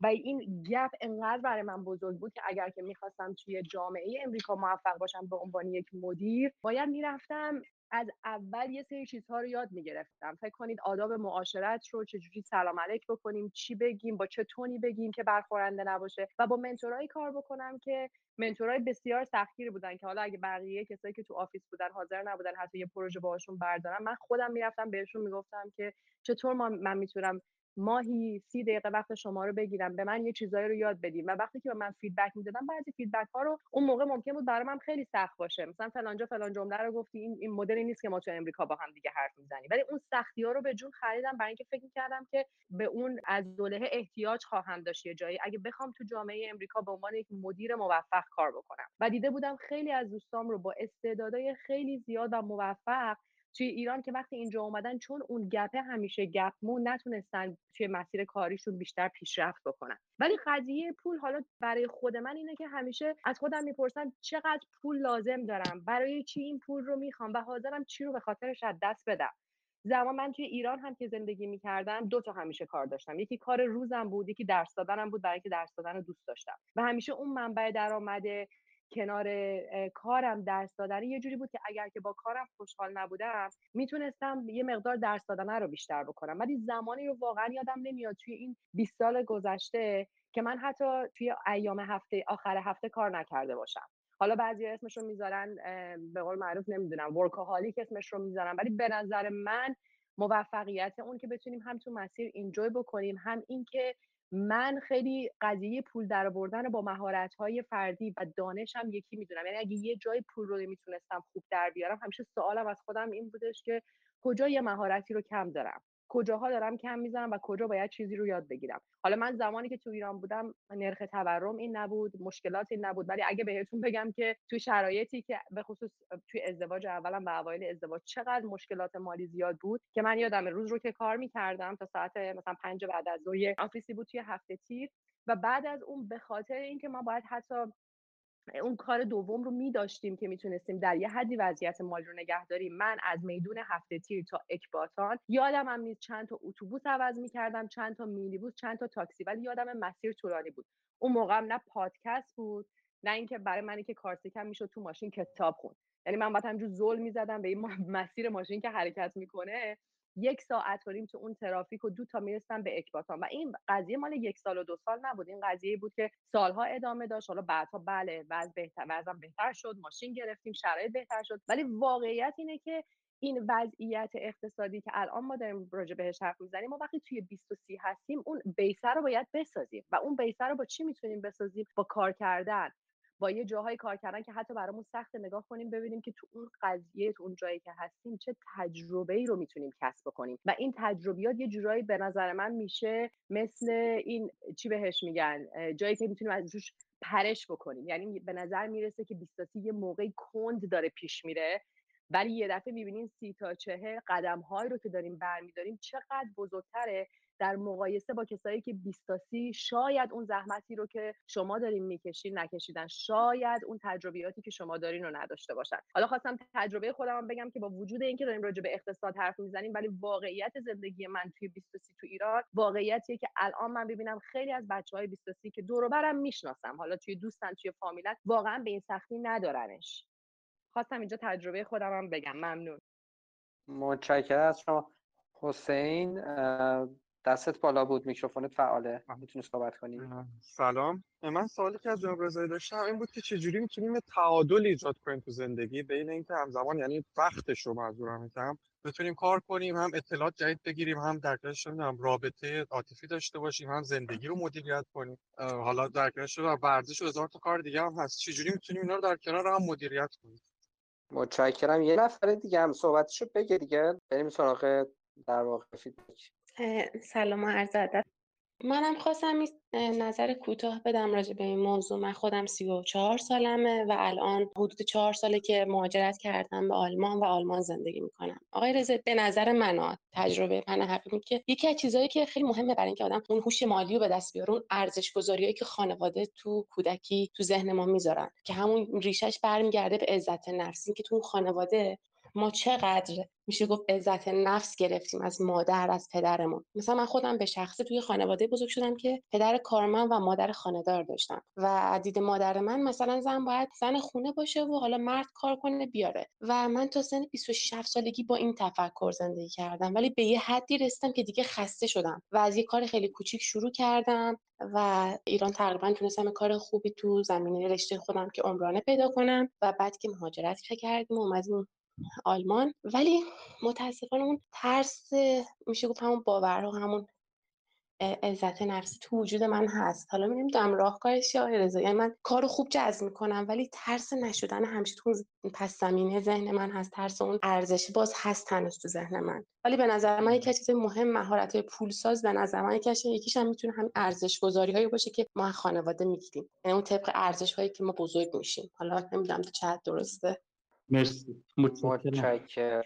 ممنون. آقا می‌خوای شما یه مقدار چون تعداد زیاد میشه حالا نکته هایی که هست بگو که دوباره دستشو برده بالا. یکی اینکه بچه ها متمرکز رو بحث نیستن. من الان سول رزی روانکاوی نیستم که اینجا نشستم. من برای یه تاپیک مشخص اینجا نشستم. خب برای سوالایی که از تاپیک خارجه جواب نخواهم داد با اجازه شما چون ما یه تاپیک انتخاب کردیم من سر این تاپیک اینجا مثل که بعضی موقع من تاپیک هم اینه که مهمونم یه جایی بعد سوال ازم می‌کنم میگم من اینجا مهمونم.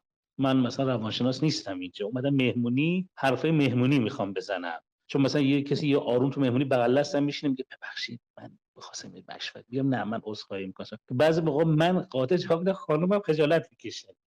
میگه تو چجوری اینجوری به یارو جواب دادی؟ میگه خب من من مهمونم.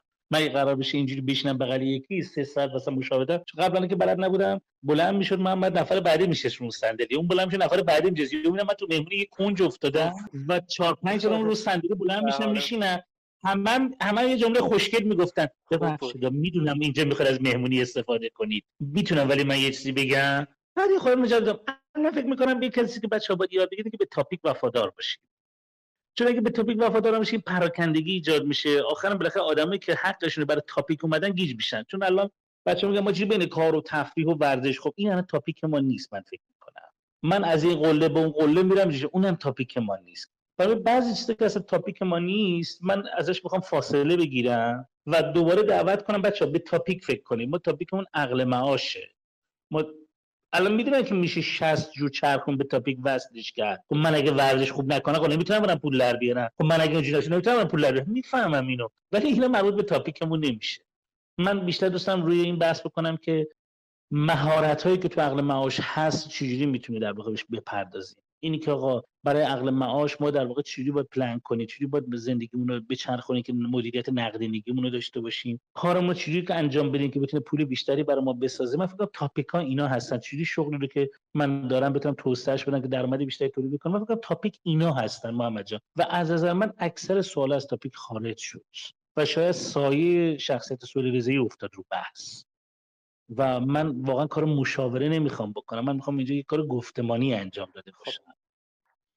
موافقم چون در همه سالهای گذشته حالا تا که من می‌دونم به انهای مختلف محتوای صوتی ویدئویی سمینار کتاب اینجور چیزا توی بنیاد در واقع شما زحمت کشیدید و آماده کردید و منتشر کردید و این قصه ها فکر می‌کنم خب سرویس هایی که توی بنیاد داده میشه بخش زیاده از اینا هست. من خیلی ممنونم که در واقع حالا به قول معروف تو تله شخصیت سهیل رضایی بنیاد فرهنگ زندگی نیافتادی و برگشت سر تاپیک. خیلی خوبه. ثروت رو اینجوری اگر در نظر بگیریم که ثروت حالا لزوما اون سرمایه یا اون زمینه یا اون ملک نیست. ثروت اینه که من تا چه مدتی می‌توانم بدون اینکه کیفیت زندگی فعلیم تغییر عجیب, عجیب و غریبی بکنه بتونم سر پا بمونم. یعنی مثلا فرض کن اگر من دارم توی یه شهری زندگی می‌کنم حالا مثلا هفته یه بارم میرم رستوران فلان مبلغم هزینه می‌کنم فلان تفریحاتم دارم. اگر همین امروز درآمدم قطع بشه چطوری می‌تونم در واقع تا چه مدت دووم بیارم؟ و حالا به این معنا در واقع ثروت انگار میشه تعبیری از زمان. یعنی یا آدمی ممکنه که 6 ماه ثروتمند باشه یا آدمی ممکنه که 30 سال ثروتمند باشه یا آدمی ممکنه که کلا الال ابد مثلا ثروتمند باشه. این رابط این تعریف رابط کیوساکی بود از ثروت دیگه. من موافق این تعریف هستم. و میگم که آره این تعریفی که تو کردی برای نیمه دوم عمر اندازه‌گیریش تو اون نیمه است. یعنی این چشمانداز درستیه که بهش در واقع میگه که آقا من چقدر می‌تونم زندگیمو به چرخونم بدون اینکه فعال باشم و در درآمد غیر فعال صحبت کنه؟ اما یک چیزی که من تو هدف گذاری بچه های 20 تا 30 سال مسئله می‌بینم دو تا موضوعه. یکی اینکه تا بهشون میگی هدف زندگی خیلی سری هدف مصرفی می‌ذارن و آدم ها هم از لحاظ مصرفی مدل می‌کنن. و به همین علت هم راحت گول می‌خورن. خب یعنی به خاطر اون بچه می‌تونه بی ام نشون بده اون یکی بره بی ام مثلا آقای فلان فلانی بی ام قرض می‌کنه. این به خاطر اینه که ما هدف مصرفی می‌بینیم. یعنی میگیم آقا آخر موفقیت سوار شدن بی ام است. بعد یادشون میره خب داداش روی این پشت با کدوم نردبون بخوای بری؟ نردبون چیه برای رسیدن به این پشت با و وقتی بهشون یه هدفاتو بنویسیم که یه بی ام یه ویلا تو شما دو تا سفر خارجی. میگم خب. حالا اینا چجوری می‌خوای محقق کنی؟ میگه از اون هیچی تو اهدافش ننوشته. میگه خب این اهداف هدف گذاری اصلا باطله. چون هدفات مصرفی اصلا هدفات تولیدی نیست. ببین این یکی که میگم آقا کلا این هدف رو اصلا نمیشه پرداخت. دوم اینه که خیلی زود اسم شغل میارم. من باید اسم فعالیت بری. تو دوست داری چه فعالیت باشه این سوالی که ما از بچه کوچیک می‌پرسیم دوست چه کاره بشی؟ خیلی نگاه به گذشته داره. ما دوست داریم چه فعالیتی داشته باشیم؟ تو چه محیطی فعالیت داشته باشیم؟ با چه کسی فعالیت داشته باشیم؟ در چی صحبت کنیم؟ در چی کار کنیم؟ فلان کنیم. خاطر من همیشه بچه‌ها میگم به پدر مادر میگم آقا شما الان اگر یه مثلا همین تو live هم زدن گفتم آقا اگر الان شما یه بچه‌تون یه کارنامه بذاره جلوتون یه نمره باشه 19 20 18 15 12 14 13 11 یه دونه هم 8 داشته باشه. می‌خوای یه معلم خصوصی بگیری. برای کدوم معلم خصوصی رو می‌گیری محمد؟ برای چی می معلم خصوصی رو میگی برای کدوم معلم خصوصی رو می‌گیری؟ من در میاد سراغ اون 8 در واقع. 8 دیگه. بعد حالا 8 رو معلم خصوصی بگیری چند میشه آخر؟ میشه 11 دیگه میشه 12 دیگه. ها ماکسیمم دیگه. یعنی آخرش اگه 10 بیاد بالا معلم خصوصی رو بهش یه کادو من میدم خب در واقعیت اینه که تو برام 20 بود معلم خصوصی بگیری. اگه تو روزی پدر مادر شدی که بر اون 20 من خصوصی گرفتی تو مفهوم توانمندی رو فهمیدی. خب؟ مثل یکی به من گفت سویل تو خوب میگی خوبم کلمه رو انتخاب می‌کنی. می‌دونی اگه توی دوره نویسندگی بری چه اتفاقی می‌تونه برات بیفته؟ اینو کی ابراهیم آتمی کیا به من 8 سال پیش 9 سال پیش گفت. سویل کاش تو مینوشتی. ولی ای کاش به من گفت. ما هم از خیرش گذاشتیم و ابراهیم کتاب به من هدیه راه نویسندگی همچین اسمی داره. خیلی بامزه بود. من چند سال پیش همین پارسال رفتم کلاس نویسندگی. رو پشت بوم یه خونه بود و رفتم کلاس نویسندگی و آره اون کرد و بعد دیدم محمد چقدر نویسندگی تکنیکاله. و من فکر می‌کردم ذوق فقط. و فکر می‌کردم یه عده کلا مادرزاد نویسندن یه عده مثل من گویندن. درست. خب؟ و حال نداشتم تو جمع موضوع پیدا کنم ولی نمی‌تونستم بنویسم. اسم کتاب گبری راه داستانه.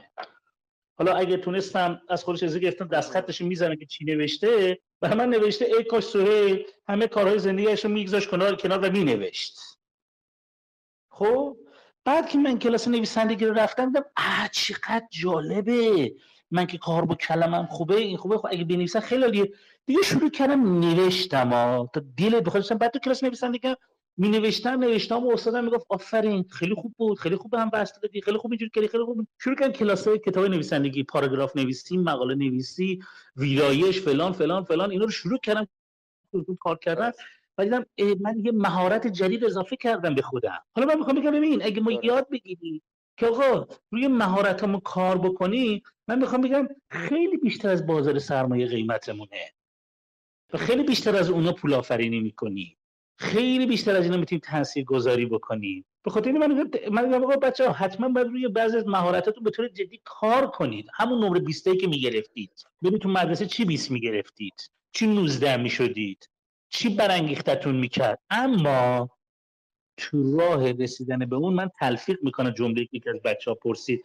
دنبال کاری که دوست داری بریم و دنبال کاری که مثلا فشار داره فلان داره. اینو من تلفیق می‌کنم. میگم داداش دنبال کاری که دوست داری بری. معنیش نیست که جاده آسفالت ها اشتباه برداشت نشه. نه تو می‌تونی رنج اون جاده خاکی رو به خاطر اون که دوست داری بپذیری. فقط معنیش هم یه دونه است. من خیلی موقع جاده که برداشتم زمین تا آسمون سختتر از جایی بوده که آدمایی که دوست نداشتن رفتن. این معنیش نیست که جاده خیلی آسفالت و پرنور و روشن و تابلوخور و همه چیش عالیه. این معنیش نیست. خب محمد من یه دوره برگزار کردم. قبلا حدود 7 سال پیش. در مورد عقل معاش بوده دقیقا. خب؟ حالا این سوال دارم. می‌خوام با بچه ها بذارین به گفتگو. ببین محمد این کلاس من 92 برگزار کردم. خب؟ بعد محمد وقتی گوش میدم خودم بهش میره احساس می‌کنم 1400 برگزار کردم. این تمام چیزایی که گفتم چون اقتصاد ایران سیستم های ساکنه همه چیز بهش هنوز گویاه هنوز بهش جواب میده. یعنی گفتم آقا نرخ ارز رشد می‌کنه. من سال 92 بچه گفتم آقا نرخ ارز بگید عدد می‌رسه. همه شده. هنوز که می‌خونم اینم بازم به 1405 میره سید می‌کنه. چیزی عوض نشده. ببین یه سوالم اینه. من فکر می‌کنم وضعیت مالی من در سال آینده ببین من از سال آینده دارم سال 91 91 دارم این دوره رو برگزار می‌کنم. سال آینده که سال آیندهش میشه 92 من فکر می‌کنم وضعیت مالی من در سال به خاطر مسئله نرخ دلار افت می‌کنه رشد می‌کنه. تو نگاه کن. به خاطر وضعیت مردم افت می‌کنه رشد می‌کنه. به خاطر نامشخصات برنامه‌ریزی های دولت افت می‌کنه رشد می‌کنه. به خاطر رشته که من دارم فعال هستم افت می‌کنه رشد می‌کنه.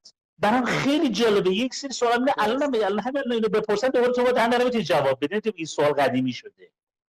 و حالا یه سری سوال داره که فکر که بچه با خودشون رو بپرسن می‌تونه کمکشون بکنه که من این سوالا رو چندش می‌پرسم مثلا چه چیزی میگیم در موردش. نوشتن سطح درآمد پدرتان در طول زندگی کاهش پیدا کرد کمی افزایش پیدا کرد به خوبی افزایش پیدا کرد متناسب با تورم افزایش پیدا کرد. خب ببین محمد حالا اینجا دو تا اتفاقه. یا من این استراتژی روانی میشه که آقا همون چیزی که پدر من مثلا میگو خیلی پدر بود آقا دنیا پولدارا پولدارتر میشن فقیرا فقیرتر. خب من رو این استراتژی روانی خیلی حرف دارم. اگر کسی استراتژی روانیش اینو پذیرفت من هر چی هم تلاش می‌کنه برای اثبات این استراتژی نه خلاف این استراتژی. چون اگه خلاف این استراتژی اثبات بشه روان اون آدم فرو میپاشه. مگر اینکه استراتژیش این نشه بگه من استراتژیمو با پدرم عوض کردم و من خیلی همون از پدرمون در واقع به طور ناخودآگاه استراتژی مالی گرفتیم. یعنی پدر ما اگه چیزی من یه جایی ترس داشتم خرج کنم. بعد فهمیدم ببین این ترس مال من نباید باشه این ترس مال بابام بوده. من الان اوضاع با بابام فرق داره. ولی دیدم با اینکه اوضاع مالی من فرق داره ترس بابام تو جون منم بود. یه تنزی برای بیل گیتس هست که با مزه حالا یه تنز یا یه استعاره است یا شده یا نشده نمی‌دونم. میگه دختر بیل گیتس رفت جایی غذا خورد 20 دلار تیپ داد فرش باباش رفت مثلا یه دیگه کافی خورد 20 دلار تیپ داد باباش رفت غذا خورد 5 دلار تیپ داد. بعد گارسون خندید گفت چی شده؟ گفت دختر شما یه کافه خورد دیروز 20 دلار تیپ داده. تو یه غذا خوردی 5 دلار دادی. گفت آفرین. اون دختر یه میلیاردره. من بچه یه کشاورزم. خب دست که پول پوله مال بیل گیتسه ولی عقده هم مال بیل گیتسه. یعنی می‌خوام بگم اینجا اگه در بارا صحبت می‌کنیم من در مورد یک عقده دارم صحبت کنم نه اینکه یک سری بریم توی کلاس تو می‌تونی؟ آره تو ف... بابا مهارت هم باید به من بدی که من بفهمم با چی در تماسم. حالا سوال بعدی اینه. شما فکر می‌کنید در پنج سال آینده درآمد شما چه رشدی خواهد کرد؟ اگه طرف نوشتم 20 درصد رشد می‌کنه 50 درصد متناسب با تورم 200 درصد 300 درصد. حالا اگه طرف 300 درصد زیرش سوال گذاشتم. میشه لطف کنید بگید چرا دقیقا این عدد را برای رشد انتخاب کردید؟ آقا کجا آوردین عددو مثلا یک بچه توی بود کارگاه من گفت من سالی درآمدم به 20 میلیون تومان میرسونم. گفتم چی جوری؟ قالا می‌بینی؟ گفتم نه نشد. اینجا باید منطق زمین بذاری. بگی آقا من سه تا کالا دارم از این می‌تونم بازاریابیشو بیشتر کنم. یه بازاریاب میارم دو تومن حقوق می‌گیره بعدش این روشو میدم. ما به اینا کاتالوگ میری فلان میره 20 میلیون. این باید منطق به من بدی. نمی‌تونی یه عدد بدی. باز این سوالم اینه. آیا دوستان آشنا میگه با آنها مراوده جدی دارید از شما ثروتمندترن از نظر مالی همانند شما هستن از نظر مالی پایینتر از شما هستن؟ حالا نوشته دوستان ثروتمندید عموما درباره چی صحبت می‌کنید؟ آیا اونها در رابطه با فضای بیزنسیشون با شما صحبت می‌کنن؟ یا اصلا موضوعات گفتمانی شما از این جنس نیست؟ و شاید تو دوست خیلی ثروتمندی داری ولی با اونها میری کافه قلیون می‌کشی اصلا جوک میگی اصلا تو فضای گفتمان اقتصاد نیستی باشون. بنابراین از اون رفاقت چیزی برای تو اتفاق روانی رخ نخواهد داد.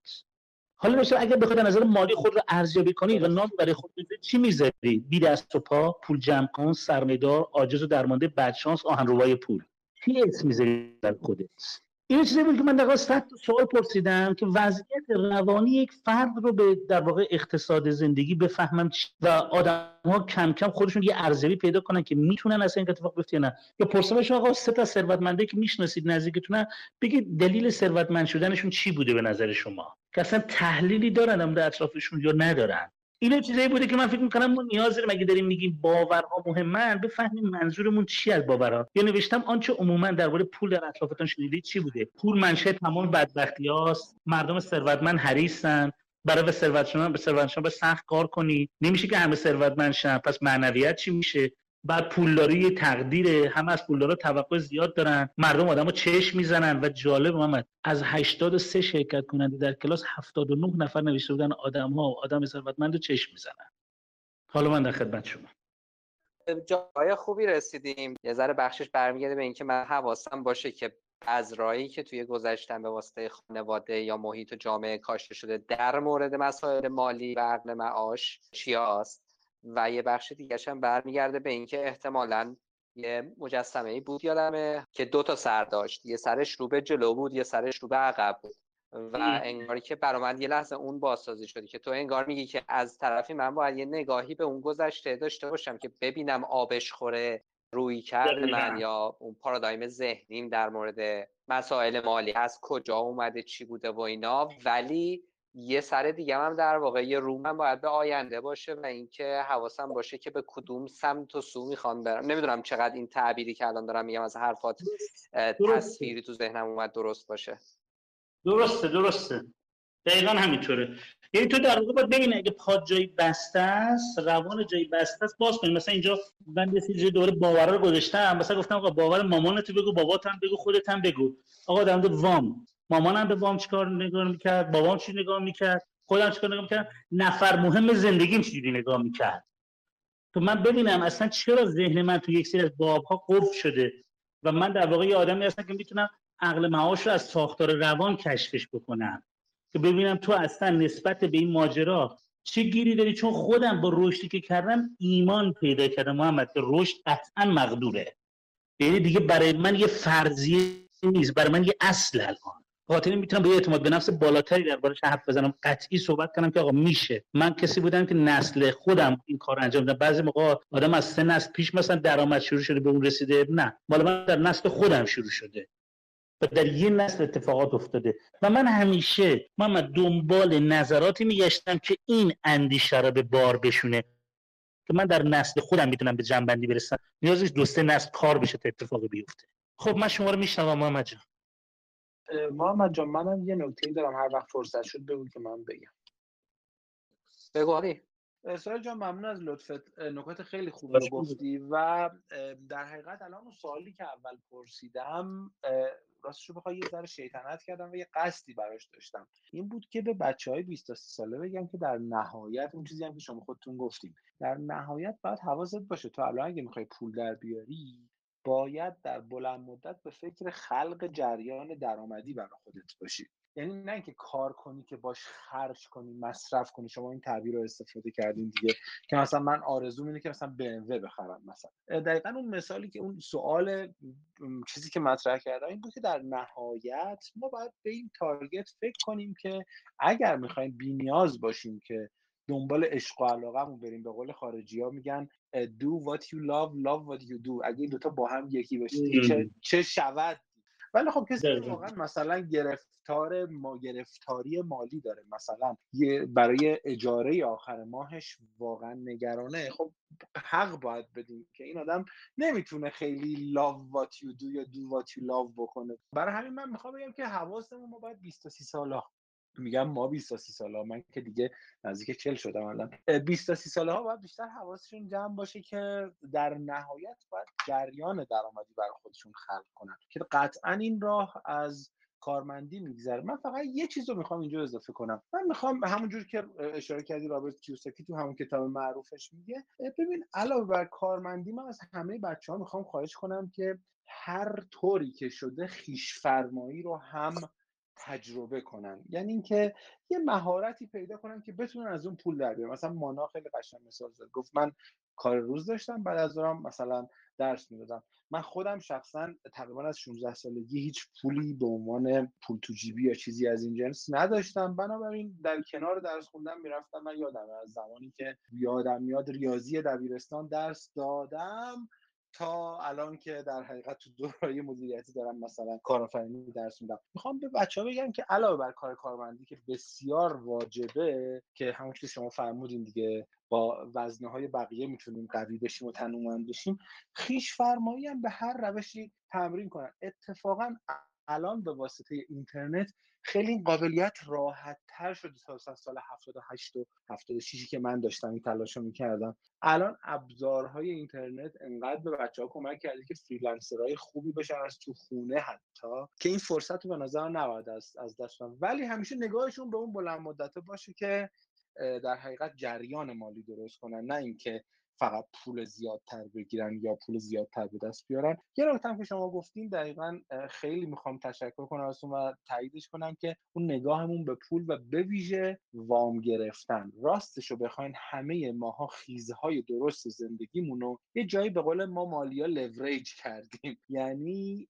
از بدهکار شدن با یک نرخ ثابت یعنی وام. رفتیم روی دارایی سرمایه گذاری کردیم که خب نرخش می‌تونسته با تورم یا بیشتر از اون رشد کنه. من به بچه های 20 تا 30 ساله می‌خوام این خواهش رو ازشون بکنم که علاوه بر کار کارمندی علاوه بر کار خیش فرمایی و علاوه بر توجه کردن به اینکه باید جریان مالی بسازیم برای آینده تجربه بدهکار شدن رو هم داشته باشن تا اون ترسشون بریزه. من آدم های سن بسیار بالا می‌شناسم که هنوز به فرموده شما با وام مشکل دارن. یعنی انگار خیلی بده که من وام بگیرم هر ماه گرفتار قسطش باشم. یا اون نمونه که شما برای اجاره دفتر فرمودید. من اینجوری شاید حرفای شما رو تونستم جمع کنم خواستم این نکته رو بگم. بازم ببخشید که بسیار متشکرم. بسیار متشکرم. خدیجا من اینجا می‌تونم یه چیزی اضافه بکنم؟ حتما مانا جان. این حالا نگاه به پول و اینکه چقدر این نگاه رو ما از اطرافیان می‌گیریم بدون که اصلا بدونیم خیلی صحبت جالبی بود. حالا من چون تو خانواده بزرگ شدم که اکثرا یا کارمند بودن یا توی آموزش پرورش کار می‌کردن. همیشه قضیه این بوده که پول یه محدودیتی داره و هنر ما اونجاست که چجوری این زندگی رو هی بچرخونیم و این پازلا رو جابجا بکنیم و از کجا بزنیم که این زندگی یه جوری جا بشه تو این پولی که داریم در میاریم. و من واقعا متوجه این نگاه هم نبودم که حالا من جای دیگه از زندگیم هستم زمان زمان دیگه ای که داریم توی زندگی رو تجربه می‌کنیم. تا اینکه من توی امریکا دو سال و نیمم توی یه بانک کار می‌کردم اتفاقا با business های کوچیک حالا کوچیک کسایی که تا حدود 5 میلیون در سال business شون داره پول در میاره. بعد یه روز با یه کسی که مشتری دائمی بود حرف می‌زنیم و من خب اونجا خیلی راجع به پول و قسمت روانیش و حالا آدمایی که پول دارن چجوری فکر می‌کنن تونستم تجربی آشنا بشم. یه روز که داشتم خیلی با به قول معروف افتخار بهش توضیح می‌دادم که چطور انقدر دارم کم در میارم ولی مثلا دارم ماهی انقدرم سیو می‌کنم. مثلا اون موقع چقدر بود؟ 200 دلار در ماه بود. خیلی به نظر خودم با افتخار داشتم این کارو می‌کردم. بعد من گفتش که تو چرا به جای اینکه دائم داری فکر می‌کنی از کجای زندگیت بزنی که توی این پولی که در میاری جا بشه چرا نمیری فکر بکنی که چجوری می‌تونی بیشتر پول در بیاری؟ که اون lifestyle رو که دوست داری داشته باشی. واقعا جمله به همین سادگی بود. ولی انگار یه دفعه یه چیزی توی ذهن من روشن شد که من هیچ وقت ندیده بودم.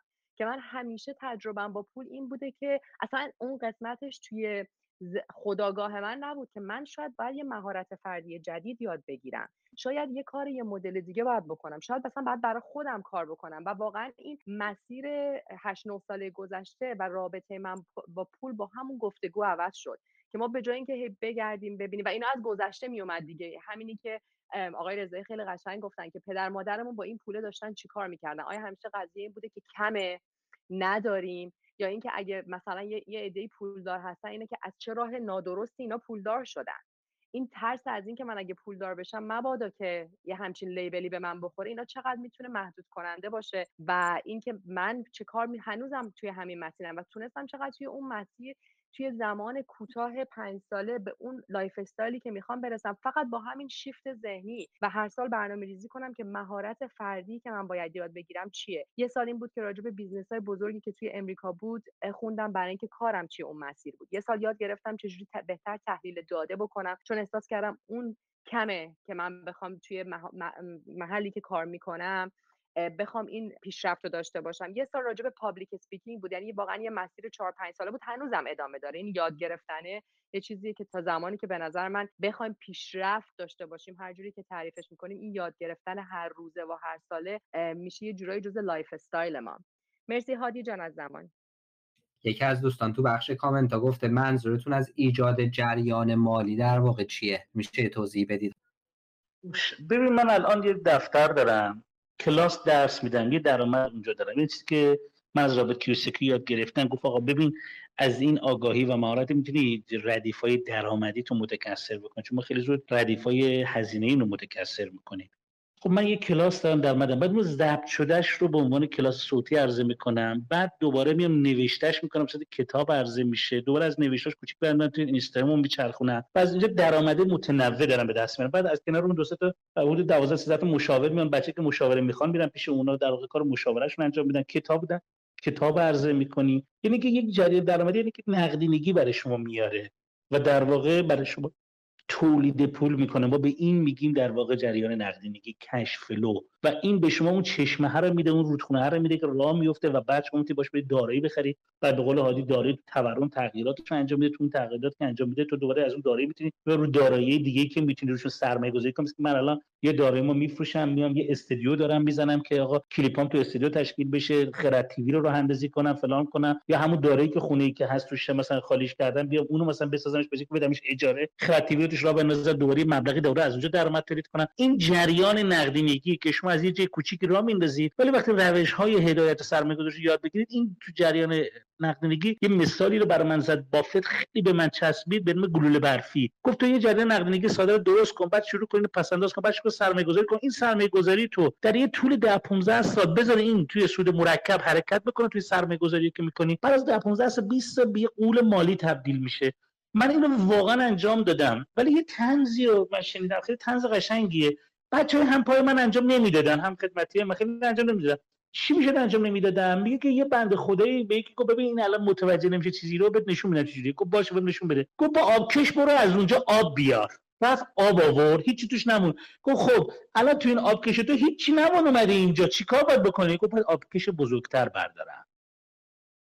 ببین یعنی این نفهمید که این آبکش خصلتش اینه که آب توش نمیمونه. فرق نمی‌کنه آبکش قطرش سی سانت باشه یا سی متر باشه یا 300 سانت هر چی باشه این آبکش آبکش نمیمونه. خب وقتی که ما متوجه نشیم فکر می‌کنیم آقا من الان هزینه زیاده با درآمد زیاد کنم. نه اگه فقط درآمد زیاد کنید مدیریت عمل کرده مالی اشکال داشته باشه هر چقدر درآمد تو بره بالاتر می‌زنه بدهیات افزایش پیدا می‌کنه. نه می‌زنه دارایی چون خود این یه سبکه این چیزیست که در واقع جدید نقدینگی می‌تونیم بهش بپردازیم. هادی جان من خدمت شما چیزی اضافه کنید بزرگوارین. من در پاسخ به سوال علی جان که فرمودن که در مورد جریان مالی چیه منظور من فرمایشات آقای رضایی که کامل در حقیقت یاد گرفتم. این نکته رو می‌خوام اضافه کنم. وقتی که میگم جریان مالی یعنی اینکه اگه من خواب هم باشم این داره کار می‌کنه. بذار براتون من چند تا مثال ساده بزنم. اول یه مثال خیلی دست نیافتنی به سختی دست یافتنی بزنم. اگه فرض کنید من برم یک خونه کوچکی رو بخرم و بدم اجاره دو تا اتفاق میفته من ماه به ماه یه پولی از اجاره این خونه دریافت می‌کنم چه کار بکنم چه نکنم و همینطور ارزش دارایی خونه به واسطه تورم داره زیاد میشه. این یعنی یک جریان درآمدی که هم اصطلاحا دیویدند به من میده یعنی سود تقسیم شده به من میده هر ماه یه چیزی به میده. هم خودش اضافه میشه اصطلاحا میگیم capital gain چرا من این کلمه ها رو میگم؟ که اگه خواستیم یه روزی بعدا search بکنین با این کلمات کلیدی راحت تر می‌تونید اطلاعات بیشتر بگیرید. یه نمونه دیگه بگم. خب الان میگین سخته. من چجوری الان خونه بخرم که اجارش بدم؟ من میگم شما کار کارمندی داری. یه بخش بسیار کوچیکی از درآمد تو برو مثلا یک صندوق سرمایه گذاری چند تا واحدش رو بخر. صندوق های سرمایه گذاری شما واحدش رو می‌خری ماه به ماه بعضیاشون سود تقسیم می‌کنن. حالا بعضیاشون هم ماه به ماه رو ارزشه میره ارزش اون دارایی میره خب می‌خوام بگم که اگر تو مثلا حتی ماه اول فقط مثلا 500 هزار تومن داشته باشی به همین مثلا همین رقم رو بتونی فقط کنار بذاری اونو بری باش سرمایه گذاری کنی و یه واحده صندوق رو خرید اون پنج تا واحد صد هزار تومانی که مثلا خریدی یک درآمد بسیار کوچیک در حد مثلا ده هزار تومن شاید در ماه برای تو ایجاد کنه. بگی ده هزار تومن که چیزی نیست باشه. شما ماه بعد روی این اضافه می‌کنی. ماه بعد روی این اضافه می‌کنی. پس به صورت کلی میگم باید جهتگیریمون این باشه که یه کاری بکنی که پوله برای تو کار بکنه تا اینکه خودت برای خودت کار بکنی. یه مثال کاربردی دیگه هم بزنم. من مثلا درس میدم. ساعتی که درس میدم خب بهم پول میدن. اوکی. ولی همون درس من توی مثلا این پلتفرم های آموزشی مثل مکتب خونه یا جای دیگه هم هست. چه من درس بدم چه خواب باشم چه بیدار باشم یه عده دارن اونو می‌گیرن پولشو میدن دانلودش می‌کنن یه درصدیش به من می‌رسه درصدش هم به اون صاحب پلتفرمه. منظور از جریان درآمدی اگه بخوام خیلی ساده و کف خیابونی بگم اون جاییه که من می‌تونم اصطلاحا خودم خواب باشم و پول برام کار کنه ببخشید من پرحرفی کردم. متشکرم.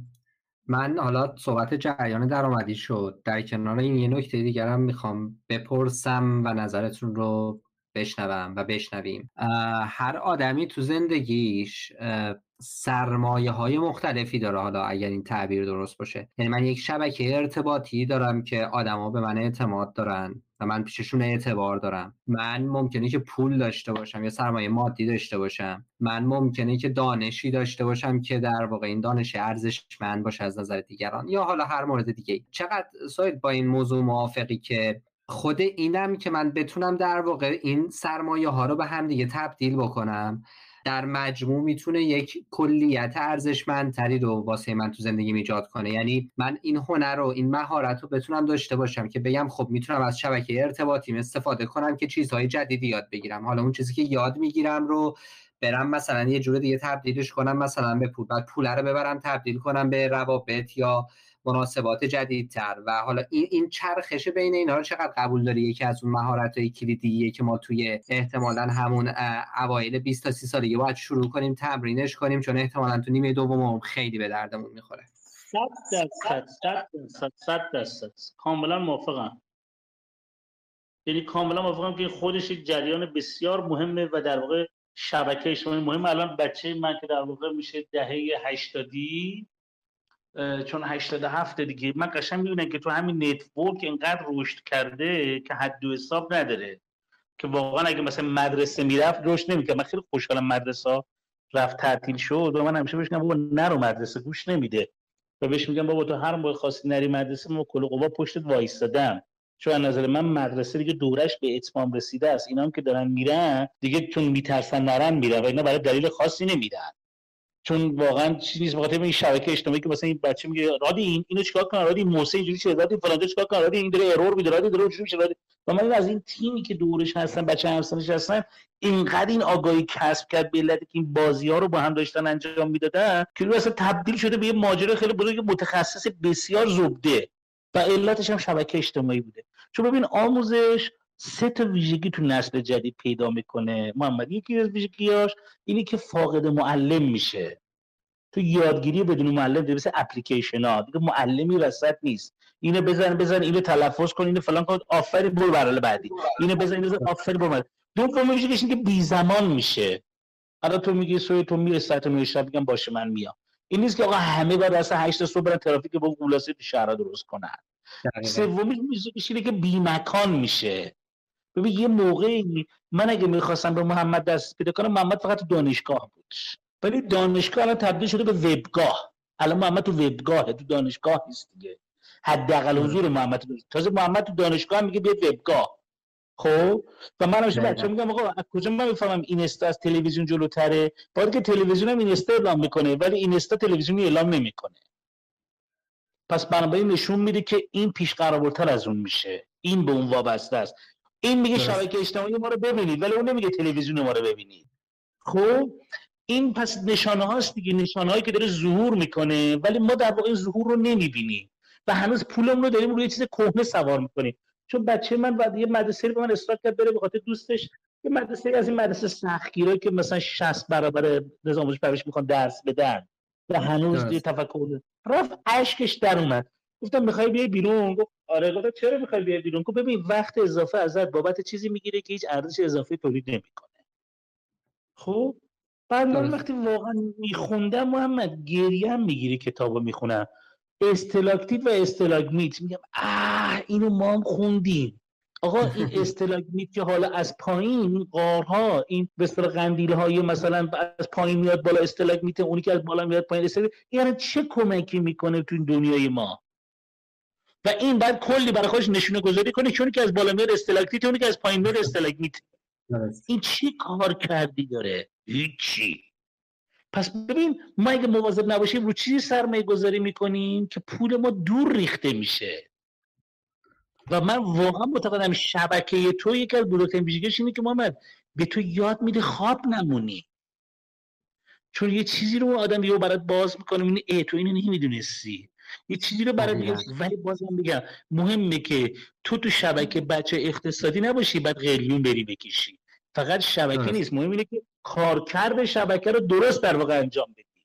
اگه تو با بچه‌هایی که بچه business ی هم بری باشون قلیون بکشی فقط ریه ت سر قضیه از دست بدی. اتفاق دیگه برات نیفتاده. ولی من به شبکه به ارتباطات به عنوان ثروت بسیار بزرگی کاملا معتقدم و معتقدم این سرمایه همینجوری می‌تونه تو اینا جابجا بشه. بسیار عالی ممنون. آزاده دستشو برده بالا. موافقی که ببینیم اه، نکتهش چیه؟ فقط خواهش که دارم مثل سایر دوستان خیلی مختصر مفید و سریع بگو که حالا اگر کسای دیگه هم خواستن بتونن بیان و من دسترسی بهت دادم آزاده. می‌تونی صحبت کنی میکروفونتو باز کنی میشنویم سلام. من خیلی خوشحالم که تونستم تو این جلسه باشم. فقط از استاد می‌خوام که اگر کلاس صوتی یا کتابی دارن حتی من خیلی کتابا رو خوندم در را- رابطه با سواد مالی معرفی کنند. و این که من الان 46 سالمه و تا الان کارمند بودم و می‌خوام تغییر رویه بدم خیلی سختمه که الان از کارمندی مثلا حالا بخوام برم درآمد جای دیگه داشته باشم مثلا حالا بورس یا چیز دیگه. واقعا میشه تو 46 سالگی آدم یه همچین تغییر رویه‌ای بده بعد از 22 سال کارمندی وقتتون رو زیاد آزاده. دستتون درد نکنه. آزاده. یه خود گفتگو رو با آزاده ادامه بدیم. محمد اگه تو اجازه بدی. حتما حتما حتما. آزاده من میگم نمیشه تغییر رویه بدی. چرا؟ خاطر که 46 سالته دیگه. م، درسته خودم هم اینجوری فکر می‌کنم. ولی خب امید دارم سوال که بتونم.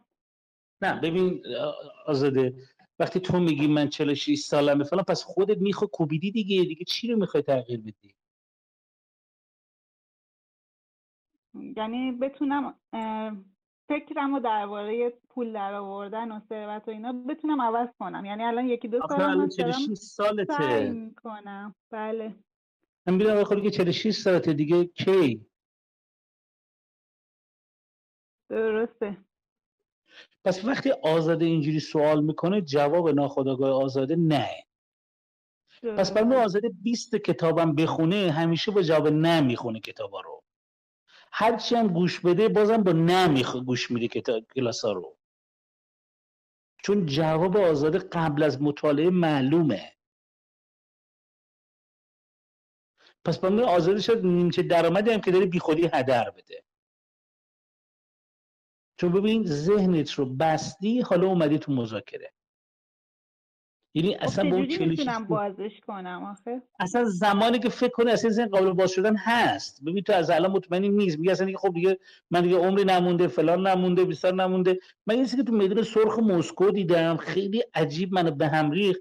یه خانمی تنه به تنه خود دست من یه کیفی بود افتاد یه تو کیفم بود ریخت.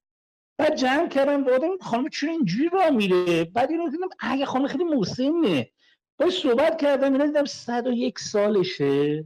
داره میدون سرخ مسکو رو که یکی از میدون بزرگ در واقع روسیه است. داره از این سر به اون سر میره. بعد که باش گپ زدی 65 تا کشور دنیا رو بعد از 72 سالگی شروع کرده به گشتن. خب؟ ما ایرانی خیلی زود در مردن آماده میشیم. خیلی زود رخت جمع می‌کنیم. درسته. و آماده میشین که اگه کاری نیست من مرخص من دارم میرم بمیرم. اه. چقدر سریع چقدر زود.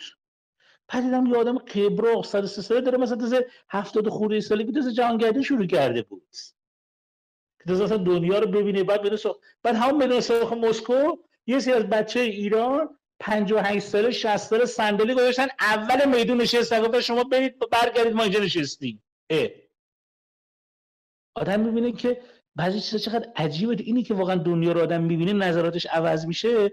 بعد پس آقا من نباید اصلا برای مرگ اینقدر زود کفن پهن کنم. من باید بذارم مرگ سورپرایز باشه. هر موقع اومد اومد تموم شه میریم. ولی نباید آمادگی اینقدر آمادگی داشته باشم براش. که بخوام زندگی نکنم چون مرگ داره میاد. خاطر من اول لازم بود اینو حل کنیم. می‌خواد زندگی کنه چقدر می‌خواد زندگی کنه؟ اگه اینا رو حل کرد بعد موقع می‌تونه برای درآمدزایی چیزام فکر کنه درسته. من با خودم تصمیم گرفتم که تا آخرین لحظه عمرم رو زندگی کنم. حالا هر وقت آره ولی. کیفیت زندگیش مهمه آزاده درسته. بعد اینم با خودت به یه جنبندی برسی. درسته. من الان. مثلا کلاس زبانم و یکی دو ساله شروع کردم. دارم زبان رو به طور جدی یا کلاس که چی کارش کنی آزادی؟ زبانو می‌کنم. چی کارش کنی؟ چی کارش کنی زبانو؟ لذت ببرم ازش فیلم ببینم کتاب بخونم. خب پس پس بنابراین لذت زندگی باشه که پس سراغ مالی پولی نیا. ولی اگه زبان کار کنی می‌تونی از زبانی که یاد گرفتی به اون نمره 20 یه اضافه بکنی یه کارآمدی بهش اضافه کنی. یه قابلیت بهش اضافه کنی. درسته. موقع شاید ارزشمندیت افزایش پیدا بکنه. درسته. در خدمتم حاضر جان. خیلی خوشحال شدم باهاتون صحبت کردم. مرسی. خدا متشکر اه، حالا که بحث به اینجا رسید اون اول برنامه یکی از دوستان یه سوالی پرسید که گفتم شاید بد نباشه که بعدا در موردش صحبت کنیم. حالا البته توی صحبت یه اشاره‌ای کردی بهش. اینم قصه عقل معاشه. حالا یه ذره بریم بعد از سی چهل سالگی. حالا یه اشاره هم الان شد بهش. یه ذره می‌خوای در مورد این تیک هم یه گپی بزنیم؟ ببین دیگه ما باید سی تا چهل سال محمد دیگه روی سری تخصصات تمرکز کنیم. دیگه باید شروع کنیم عمیق شدن. یعنی با بگیم ما حولیم مثل من خودم دیگه سی تا چهل سالگی آماده شدم روی یونگ متمرکز شدم. و یکی از بچه های ایرانی که از ویژگی های اشکال دارش اینه که بچه به شدت غیر متمرکزی یعنی اینقدر سری پخش و پلا میشن که حد و حساب نداره. یعنی محمد داره الان یه کار زبان می‌کنه. یه سوال مثلا بیاد بهش بگه محمد این انگشتر رو هم بذار توی مثلا مؤسسه بفروش. احتمال محمد بذارش از سوالم بذاره تو مغازش بفروشه تو کار زبانم بفروشه. یا بگه حالا که تو داری زبان کار می‌کنی بیا توریستم با ما کار کن بیا تو لیدرم شو. یا میره تو لیدرم میشه. اینا چیزی است که من میگم خیلی از ماها خیلی زود پراکنده میشیم. من یه جایی خودم وقتی پراکندگی رو ریشش رو اشتباه دیدم گفتم آقا من یونگیان میشم تیه کمتر می‌خونم اگه بخونم در جهت یونگ می‌خونم. هر چی بخونم با یونگ می‌فهمم. با کتاب یونگو میارم تمام کتاب یونگو کار می‌کنم. سی تا چهل سالگی دیگه باید تمرکز کنی. تو تمرکز وقتی تخصص پیدا کردی محمد موقع 40 تا 50 سالگی سن تبحره حالا محمد سهیل آدم خاص اون جریان میشه. چون تا محمد میگه سلام علیکم سهیل سهیل و محمد تو نیمه دوم کار می‌کنه. ببین تکلیف دیگه روشن شد. دیگه محمد ندید تو ذهنش من موندم به این عنوان. بنابراین سریع. اینجا سر تبخور تبخور یعنی چی؟ حالا محمد و سهیل مسئله هایی رو می‌تونن حل کنن به دغدغه های جواب میدن که کمتر کسی می‌تونه جواب بده. چرا؟ چون 15 سال 20 سال روی موضوع تخصصی تمرکز کردن و مسائلی رو فهمیدن عمیقا و حل می‌کنن که از کمتر کسی از پس حل این ماجراها برمیاد حالا اینجا میشیم محل رجوع. و 50 تا 60 سالگی به نماد تبدیل میشی به نماد یک موضوع به نماد یک جریان تبدیل میشی کم کم. و اون موقع است وقتی به نماد تبدیل شدی دیگه ثروت به سمت تو سرازیر میشه. تو کوچکترین تقلایی نداری. و تنها چیزی که موضوع نیست دیگه پوله. اصلا جزء موضوعات ذهنی به عنوان نیاز نیست. به عنوان ابزاره. از یه نیاز تبدیل میشه به یه ابزار. از یک رویا تبدیل میشه به رفتار روزمره. این مسیریه که به ما کمک می‌کنه. و دیگه 50 تا 60 سالگی حالا میری شروع می‌کنیم نسل بعدی خودتو پرورش دادن. که نسل جدید به مثل که من الان دارم رو بچه 20 تا 30 سال و 30 تا 40 سال کار می‌کنم که شروع کنم اونا رو بیارم تو سازمان و بعضی از position سازمان که اونا مهارتی دارن بذارم در اختیارشون. یک چیزی که بعضی موقع به من میان میگن میگن ما تو سازمان تو کار کنیم میگن چه کاری میگه هرچی تو بگی میگن ببین من همیشه تو سازمانم استخدام دارم ولی برای آدمی که میگه هرچی تو بگی هیچ کاری ندارم. اون باید یه آورده بیاره من اون موقع بتونه یک مسئله منو حل کنه. مسئله منو بتونه حل کنه میگه رضا من میام این مسئله تو رو حل می‌کنم. میگه تو مسئله تو بگو. میگه من هیچ مسئله ندارم. تو بتونی نگاه کنی بگی ببین این بخش رو من بشینم دو برابر بهتر از وضعیت کنونی حل می‌کنم. من رفتم تو انتخاب نصرت گفتم آقا شما خیلی ضعیف دارید کار می‌کنید. من اینجا بیام فروش اینجا رو دو برابر می‌کنم. رئیسم معطل که گفت فردا صبح بیا. فردا صبح رفتم مشغول شدم 6 ماه تو دیگه خود میری رایگان کار کردم ولی بعد از دو سال فروش اونجا پنج برابر کردم. و همینجوری ادامه و بعد پامپ صفر شد و بعد همینجوری تخصص و تبع رو اومدم بالا. و بعد من میگم آقا بچه های ما اگه می‌خوان کار بکنن باید این سیر رو برن. و هر گونه شتابی باعث میشه که اینها در نقطه خودشون کار خودشون انجام ندن و با موفقیت زودگذر متاسفانه تمرکزشون به هم بخوره. من واقعا وقتی بازار بورس رشد می‌کرد گفتم چه تفلک بچههایی که اندیشه های اشتباهی رو دارن پیدا می‌کنن. و فکر می‌کنن واقعا یه لوله سهرامیزی پیدا کردن. که همه کاری براشون می‌کنه یه نکته رو می‌خواستم اگه اجازه بده اضافه کنم به خاطر اینکه ما توی خود 20 تا 30 هم خیلی اوقات این حالا این کامنت رو می‌گیریم که میگن که من مثلا 29 سالمه دیگه ترس برش میداره که خب حالا دیگه به ته این ماجرا رسیدم فرصت رو از دست دادم یا مثلا سی رو رد کردم. می‌خوام بپرسم ازت که می‌تونیم یه ذره این تقسیم بندی سنی یعنی این دهه های مختلف رو که گفتی یک کمی به نحوه استعاری هم در نظر بگیریم. یعنی ممکنه که مثلا 20 تا 30 سالگی 30 تا 40 سالگی یعنی دهه منظورم حالا این دهه های مختلف. برای یه آدمی حالا یه مقدار دیرتر یا زودتر اتفاق بیفته. بله یعنی بله. بله. اصلا یه ذره توی مخاطب. گاهی اوقات این حراسه به وجود میاد که وای من چهل رو رد کردم سی تا چهل قرار بوده مثلا یه اتفاقی بیفته نیفتاده و از این ماجراها حالا دیگه بعد بخش شدم درست نقلت کاملا درسته. نه همین مرز کاملا قابل جابجاییه. نه یه مدل بود فقط کاملا قابل جابجاییه. یکی می‌تونه 45 سالگی بشه یکی عقب افتاده به جهنم به تاخیر افتاده داره یه خود نه کاملا که میگه درسته من میشه یکی از دوستان تو کامنت گفته گفته به نظرتون این حرفی که شما زدی که مثلا فرض کن دیگه آدم بیاد روی حوزه ای متمرکز بشه و در واقع مستر بشه تو اون بخش این تناقض نداره با سرعت تحول دنیایی که الان ما توش زندگی می‌کنیم. یعنی ده سال روی موضوع کار کردن. توی دنیایی که ممکنه دو سال دیگه اون شغل یا اون حرفه ای که تو توش هستی ممکنه اصلا نابود شده باشه و یه سری فضاها و فرصتهای جدید گرفته باشه. درسته. ببین موضوع نابود نمیشه. شکل موضوع نابود میشه. ببین یادگیری میمونه زبان یادگیریش میمونه ولی با موضوعات متنوعی در واقع مگر که اپلیکیشنی بیاد که کلا ترجمه رو بذاره کنار و بگی آقا من خودم ترجمه کنم آقا شما برو خونتون بشی اونم آره باید من بهش حواس باشه. ببین الان مثلا محمد کاغذ داره به شدت گرون میشه. من بعید می‌دونم دیگه سال دیگه کسی کتاب بتونه راحت بخره. خب چون کاغذ مثلا 200 تومن بوده بندش برج 7 300 تومن بوده برج 10 400 تومن بوده برج 11 برج 12 400 بوده برج یک شده 700 تومن. خب ببین با چه سرعتی داره و الان مثلا یک کتاب 200 صفحه‌ای داره مثلا 78 هزار تومان 80 هزار تومان تموم میشه. حالا یا این تو تورم میره و مثلا 100 هزار تومان دیگه پولی نیست. مثل که خب ما کتاب زندگی برازنده من در آوردیم دو هفتصد الان مثلا در اومده هفتاد هزار تومن. یعنی با دو هفتصد با شروع که این کتاب فروختن تا الان که هفتاد هزار تومنه.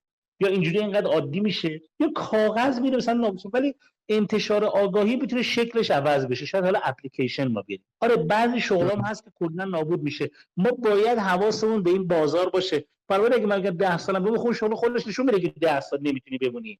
بره نابود میشه. و من می‌تونم شیفت بکنم ولی شیفت بکنم به اون آگاهی که دارم. احتمالا شیفت من شیفت موفق تر از کسی است که پراکندگی روانی داشته.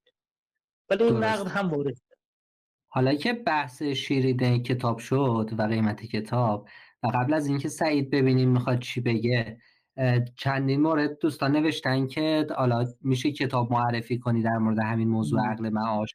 من اگه اجازه بدی واژه کتاب رو برمیدارم. کلا میگم چه پیشنهادی میدی از محتواهایی که ممکنه به درد آدما بخوره تو این حوزه؟ حالا این محتوا می‌تونه یه مستند باشه می‌تونه یه کتاب باشه می‌تونه یه مقاله باشه می‌تونه یه فیلم سینمایی سریال نمی‌دونم فایل صوتی یا هر چیز دیگه ای باشه. که فکر می‌کنی مثلا به درد می‌خوره الان عنوان یک توصیه من خودم یه فیلم دیدم الان یه فیلم دیدم به اسم زندگی وارن به زندگی وارن بافت خوش آمدی توی فیلمو هم بود. اون کار قشنگی بود به نظر من جالب بود. بعد دیگه بعد دیگه مستنده که زندگی نامه هست من خودم همیشه می‌خونم لذت من از بچگی علاقه داشتم و می‌خونم و هنوزم علاقه من سرجش مثل یادم یه آب نباتی از سه سالگی دوست داشته 300 سالگی هم احتمالاً دوست داشته باشه. من همیشه زندگی نامه رو دوست داشتم همیشه الهام بخش بوده برام. امید من یک کلاس صوتی خودم برای مدیریت اقتصاد زندگی که همین پرسشایی که من خوندم مال همون در واقع کلاس صوتی هست که من سال 91 دو گفتم هنوزم تا متغیرات سر جاش تو اقتصاد ایران. اون کمک کننده است. دکتر پیمان مولوی صفحه رو پیشنهاد می‌کنم بچه دنبال کنم بچه بروزی مسلط درست صحبت می‌کنه و بیلی درواسی حرفاشو می‌زنه اون رو هم من میپسندم بچه ها دنبال بکنن. زندگی جک ما رو ما منتشر کردیم به نام علی بابا اون کتاب خوبی برای خوندن. 125 اصل وارن بافه کتاب خوبی مدیریت به سبک وارن بافه کتاب خوبی گلوله برفی کتاب خوبیه. این کتابایی هستن که خوندم من یه قفسه الان دارن جلومه. نزدیک 300 خورده کتابی که فقط من تو اقتصاد و سرمایه گذاری اینو خوندم. اینا همشون کتاب خوبی حالا چند تا به چشم نزدیکتر بود براتون گفتم. و بعد هم محمد فقط یه چیز کوتاه بگم اینی که ببین خیلی از این کتاب کتاب بودش 400 صفحه بوده محمد ولی سه خطش تمام ساختار روانی من و نگرش من چیده. این نیست که بگم یک کتاب موظف عین 400 صفحش مفید باشه. سه خط از کتاب ثروت آفرینی یکی از نویسنده خیلی نازنین من خیلی دوستش دارم مال انتشارات فراه سه خطش به من کمک کرد. ولی همون سه خط استراتژیک بود برای من. اینی که می‌خوام بگم واقعا این نیست که بگیم یک یک یک توصیه ای هست اگه اونو بلد بشی دیگه همه چی تمومه. اینجوری نیست واقعا. یه بنای دیگه. آجر با آجر ساخته میشه. درسته. بسیار عالی. ممنون. سعید تو هم میکروفونت باز اگه می‌خوای صحبت کنی. حالتون بخیر باشه. استاد چطور بتونیم دل بکنیم؟ اولین سوال من. از کجا؟ از اینکه برای مهاجرت. کلا این ما 20 من الان 25 سالمه و دو سال دیگه می‌خوام برم. چطور این 27 سال رو بتونم باهاش کنار بیام مثلا؟ تمرین ببین اونجا که رفتی روشش رو پیدا می‌کنی. از اینجا که نمیشه تمرین بکنی که. رفتی روش بده. بود یه دختری تو وین به من حرف قشنگی زد گفتش که من چهار سال بود می‌خواستم مهاجرت کنم و این بر اون نمی‌کردم و میترسیدم. اینا چهار سال این پنج سالم بود تو وین بود. گفت الان هر چی نگاه می‌کنم اینم دقیقا من نمی‌فهمم بابت چی میترسیدم و بابت چی نگران بودم که نمیومدم وین خاطر اینکه الان چون تو اینجا رو کامل می‌شناسی و اونجا رو اصلا نمی‌شناسی. قطعا همین. خب، تو اینجا تمام تعلقاتت تکلیف روشنن اونجا هنوز هیچ چیز روشن نیست. بنابراین این چیزی نیست که از اینجا جوابی برش وجود داشته باشه. تو وقتی رفتی اونجا شش ماه اول بسیار سخته چون به محیط خواهی چفت بشی چفت که شدی به محیط دوباره دوزیست میشی دیگه. و این دوزیست شدن خودش امکان خیلی عالیه. من همیشه به بچه دوزیستی رو پیشنهاد میدم. بسیار عالی. استاد چه کتابایی برای سن ماه 25 تا 30 سالگی معرفی می‌کنیم همینه که معرفی کردم همینه برای 25 تا 30 سالگی عالی هن. همشون عالی هن. همین رو شروع کنیم بخوندن خیلی خوب جواب میدن. هر چقدر می‌تونید خودشناسی خودتون کار کنید که از خودتون درک دقیق تری داشته خودش راهبر بزرگ میشه. چون موقع می‌فهمی یه چیز از خیلی خارق العاده است ولی شاید برای تو مناسب نیست به راحتی ازش عبور می‌کنی. اسیر این نمیشه که یه جای صفحه چون شلوغ تو هم بری تای اون صف وایسی. اصلا شاید صف تو نباشه. یه جایی هم خلوته نگران نیستی چرا هیچ کس نیست؟ اگه مال تو وای میسی خیلی ممنونم. خیلی لطف کردید بسیار ممنون. من می‌خوام یه سوال دیگه ای رو بپرسم اگر شما نکته ای رو نمی‌خوای بگی. بپرسم یا می‌خوای نکته ای بگی؟ من نه من نکته ندارم. آره. ببین یکی از چیزایی که خیلی خیلی ماها به یه دلیلی که حالا فعلا به دلیلش کاری ندارم شلخته ایم یا خلاصه توش خیلی جدی نیستیم. که خب حالا توی محیط های مختلف کاری و غیر کاری هم ممکنه تجربه بکنیم مستند سازیه مستند سازی به این معنی که یه جایی ثبت کنیم چیزهایی رو که حالا ممکنه بعدا بتونیم بریم سراغشون و بتونیم تحلیلشون کنیم بتونیم ارزیابی آنالیزشون بکنیم. حالا یه مثال دور می‌زنم بعد سری میام سر همین ماجرای عقل معاش. مثلا فرض کن توی سازمان ها آدم ها خیلی اوقات تفره میرن از اینکه کارایی که انجام میدن رو تا حد ممکن. حالا یه جایی مستند کنن save کنن یه جایی دپو کنن که بعد بشه رفت سراغش. توی قصه مالی یکی از کارهایی که خیلی از ماها خیلی انجام نمیدیم ثبت هزینه هاست. حالا مثلا بله. فرض کن یه سری اپلیکیشن هایی هم هست گاهی اوقات آدما می نویسن اینکه مثلا تو آخر ماه یا مثلا آخر سال یه نگاه به گذشته که بکنی بتونی مثلا از اون app report ی بگیری بعد یه sense ی پیدا می‌کنی که کجا چقدر هزینه کردن بعد تک خورده که مثلا چی کجا بوده چطور بوده. چقدر فکر می‌کنی که متعهد بودن؟ به اینکه من هزینه های در واقع جاریم رو ثبت بکنم می‌تونه کمک بکنه که دیدی پیدا کنم بینشی پیدا کنم که بتونم مدیریت هزینه بهتری تو زندگیم داشته باشم. محمد صادقانه حرف بزنم. من هیچ وقت کارو نکردم. خب صادقانه. ولی محمد رو کاغذ نکردم. حواسم به قیمتی به پولی که خرج می‌کردم همیشه بود. خب یعنی اگه رو کاغذ ننوشتم من. ولی محمد من تو سازمانم به شدت حواسم به این موضوعات هست یعنی تراز مالی رو خیلی موقع من از حسابدارم دقیق تر حواسم هست یعنی یه موقع بهش میگم حساب دار عزیز اینو اشتباه عددش عددش این نیست. عدد درآمد مثلا هزینه تلفن ما بیشتر از این عددا بوده فلان چیز کمتر از این عددا بوده میره میگه بله شما درست گفتید یعنی به صورت استراتژیک من حواسم به هزینه سازگار است و همیشه من از بافت یاد گرفتم سازمان رو باید در ارزان ترین قیمت ممکنه اداره کرد. ولی در موضوعاتی که باید هزینه کنی باید بی با هزینه بکنی. با قدرت. ولی معنیش نیست که گرون سازمان اداره کنی من همیشه به بچه ها میگم بچه ها این کاغذایی که مثلا یه بار مصرف شده پشتش رو می‌تونید برای مثلا پرینت دیگه استفاده کنید. اینو نگهداری بشه دور ریز نشه بچه ها فلان چیز فلان جا کنید. اینو چرخه دیدم بچه های سازمانم یاد گرفتن. که در حقوق دادن به شاید یه مشکل داشته ولی در هزینه های پف لامپ اضافه روشن بمونه تو خونم تو هر جایی به اینا حساسم. یعنی پول سر چیز بیخودی خرج نمی‌کنم محمد. اگه ماشینم داره هزینه زیاد رو دستم می‌ذاره زودتر عوضش می‌کنم که هزینه ماشینم خرج تعمیرات نشه خرج کیفیت بهتر زندگی بشه. اینا. آره برای من یعنی همون موقع میگم مثلا وقتی منم اجاره رو بررسی کردم به اجاره اینقدر باید بدم رفتم وام گرفتم. به شدت حواسم به هزینه هم هست. خیلی حواسم هست. بسیار عالی.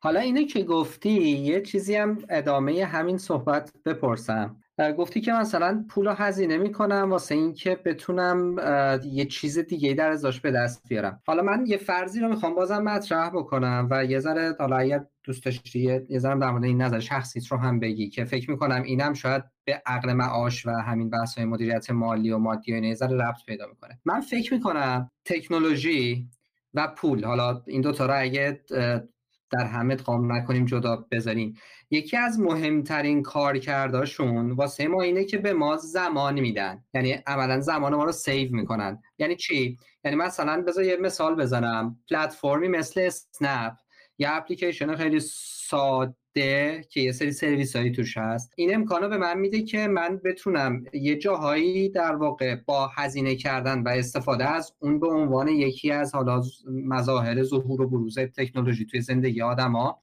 بتونم از time استفاده کنم. مثلا حالا همین هادی که اینجا هستش تقریبا خب ما هفته ای دو سه جلسه مفصل شبا با هم دیگه داریم در مورد کارا می‌خوایم handle کنیم کارامونو چون تو طول روز جفتمون درگیر هزار تا کار دیگه هستیم. مثلا اینجوری که ساعت ده مثلا جلسه داریم بعد اون موقع خب تازه میاد بشینه بعد معمولا هم همون موقع صدای زنگ خونه میاد که غذا سفارش داده مثلا از اسنپ که بیاد این این پوله و این در واقع استفاده از یه چیزایی که اه، مظاهر تکنولوژی هن. حالا ممکنه tools باشه ماشین باشه ابزار باشه یا هر چیز دیگه ای اینا در واقع کاری که می‌کنه میاد time منو save می‌کنه واسه اینکه بعد من بتونم در واقع از اون time استفاده بهینه تری بکنم چقدر با این فرضی که گفتم موافقی چون خیلی اوقات آدم اینجوریان که به خاطر اینکه هزار تومن مثلا یه چیزی رو کمتر بخرن اینجوریان که خب مثلا میرن کلی وقت می‌ذارن. یعنی وقت رو می‌ذارن که هزار تومن کمتر خرج کنن. در صورتی که شاید اگه همون هزار تومن رو خرج می‌کردن یک ساعت بیشتر وقت داشتن که بتونن این وقت رو تبدیلش کنن به یه سرمایه دیگه.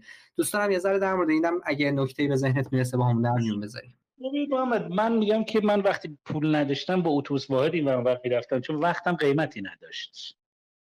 خب برای نمی‌تونستم برم آژانس سوارشم چون اون پوله بیشتر از وقتم قیمت داشت. درست شد؟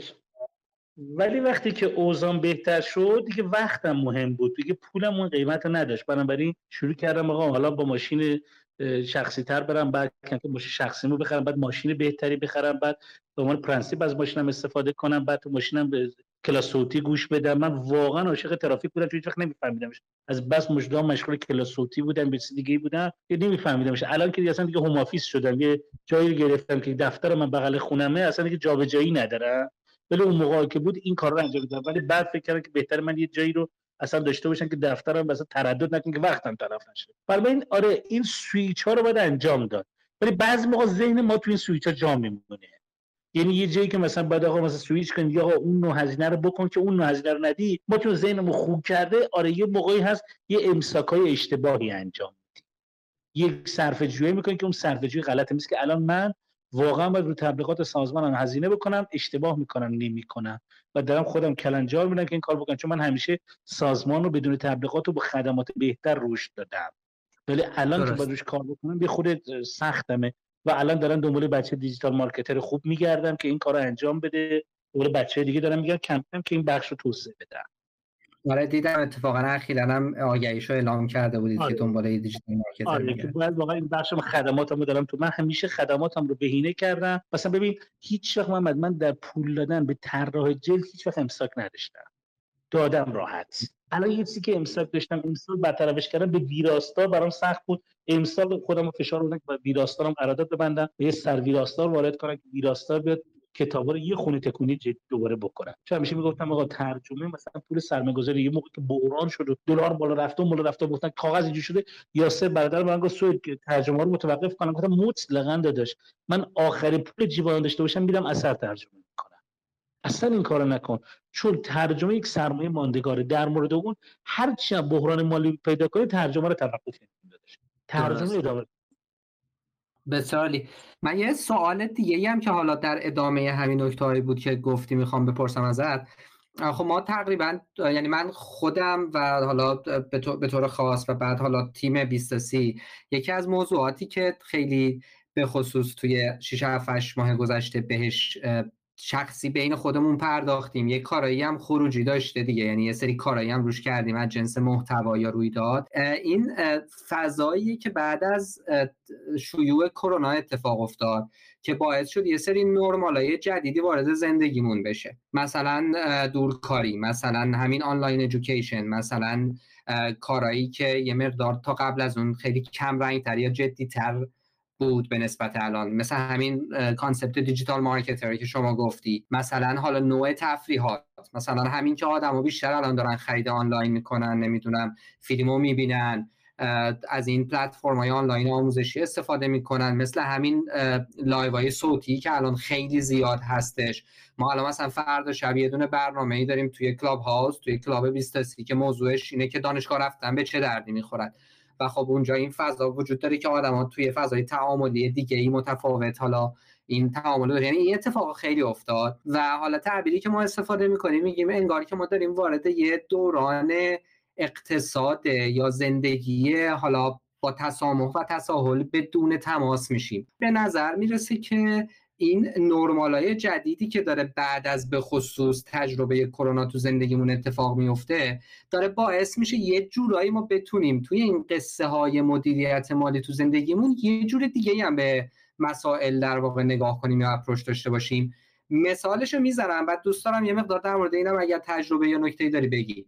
مثلا الان یه امکان وجود داره که سهیل رضایی برای بنیاد فرنگ زندگی اگر دنبال دیجیتال مارکتر میگرده بتونه یه آدمی مثلا توی شهر خیلی دوری نشسته باشه از اونجا بتونه با مجموعه شما کار بکنه زندگی و هزینه و هزار تا چیز دیگهش مربوط به اون فضا باشه. ولی مثلا حقوقش خیلی نزدیک باشه به حقوق یه آدم دیجیتال مارکتر تو تهران. یعنی انگار که یه سری افقهای جدیدی توی زندگی مالی ما می‌تواند باز بشود با این نرمالای جدید. چقدر با این فضای در واقع موافقی و چه نکته‌ای به ذهنت می‌رسه که خوبه تو این قصه بهش توجه کنی؟ ببین طبیعتا هم که میگی یه عدالت بیشتری داره اتفاق میفته دیگه. دیگه شرایط فیزیکی دیگه تعیین کننده نیست. به قولتون می‌تونه یه کسی خارج از کشور داخل کشور هم که الان من یه مدیر بخش اروپایی دارم که نشسته توی آلمان و کارهای من داره هندل می‌کنه و بزودی دفتر اروپایی اعلام مثلا موجودیت می‌کنه و الان فروشگاه اینستاگرامیش هم راه انداخت و با یورو کارش رو شروع می‌کنه و من اصلا نمی‌تونم باشه ارتباط فیزیکی داشته باشم. داره اون کارش اونجا انجام میده. الان مشاورین من قبلا من دفترم چهار تا اتاق داشت. من می‌خواستم تو دفترم مشاوره بذارم. بعد مثلا چند تا باش مشاوره میذاشتم. بعد مثلا 5 تا اتاق 6 تا اتاق بود دیگه. میشه 4 تا اتاق بود. میشه مثلا 4 تا مشاور تو اونجا باشن. برای بقیه وقت ولی الان 17 تا مشاور داره با من کار می‌کنه. این چهار برابر شده ظرفیت ما به علت آنلاین بودن. که آفلاین بود نمی‌شد. گروه پشتیبانی بچه من که دارن کار می‌کنن واسه بهشون جا بدم بود 5 میلیارد پول ساختمون می‌دادم الان اونها 17 تا 18 تا پشتیبان اصلا گروهاشون دارن اداره می‌کنن به خوبی خوشی دارن کار می‌برن جلو. و اونا شاید شغلی برای ایجاد شده برای من توسعه شغلی ایجاد شده. همین اتفاقا واقعا در بستر این اتفاق افتاده. و یه چیز جالب بعد ما یه مهمونی دوره همی داشتیم اینجا. یه پنج تا بچه تاثیرگذار آموزش پرورش پیش من بودن. تاثیرگذار که میگم نه position دولتی داشتن بچه که نظریه دارن.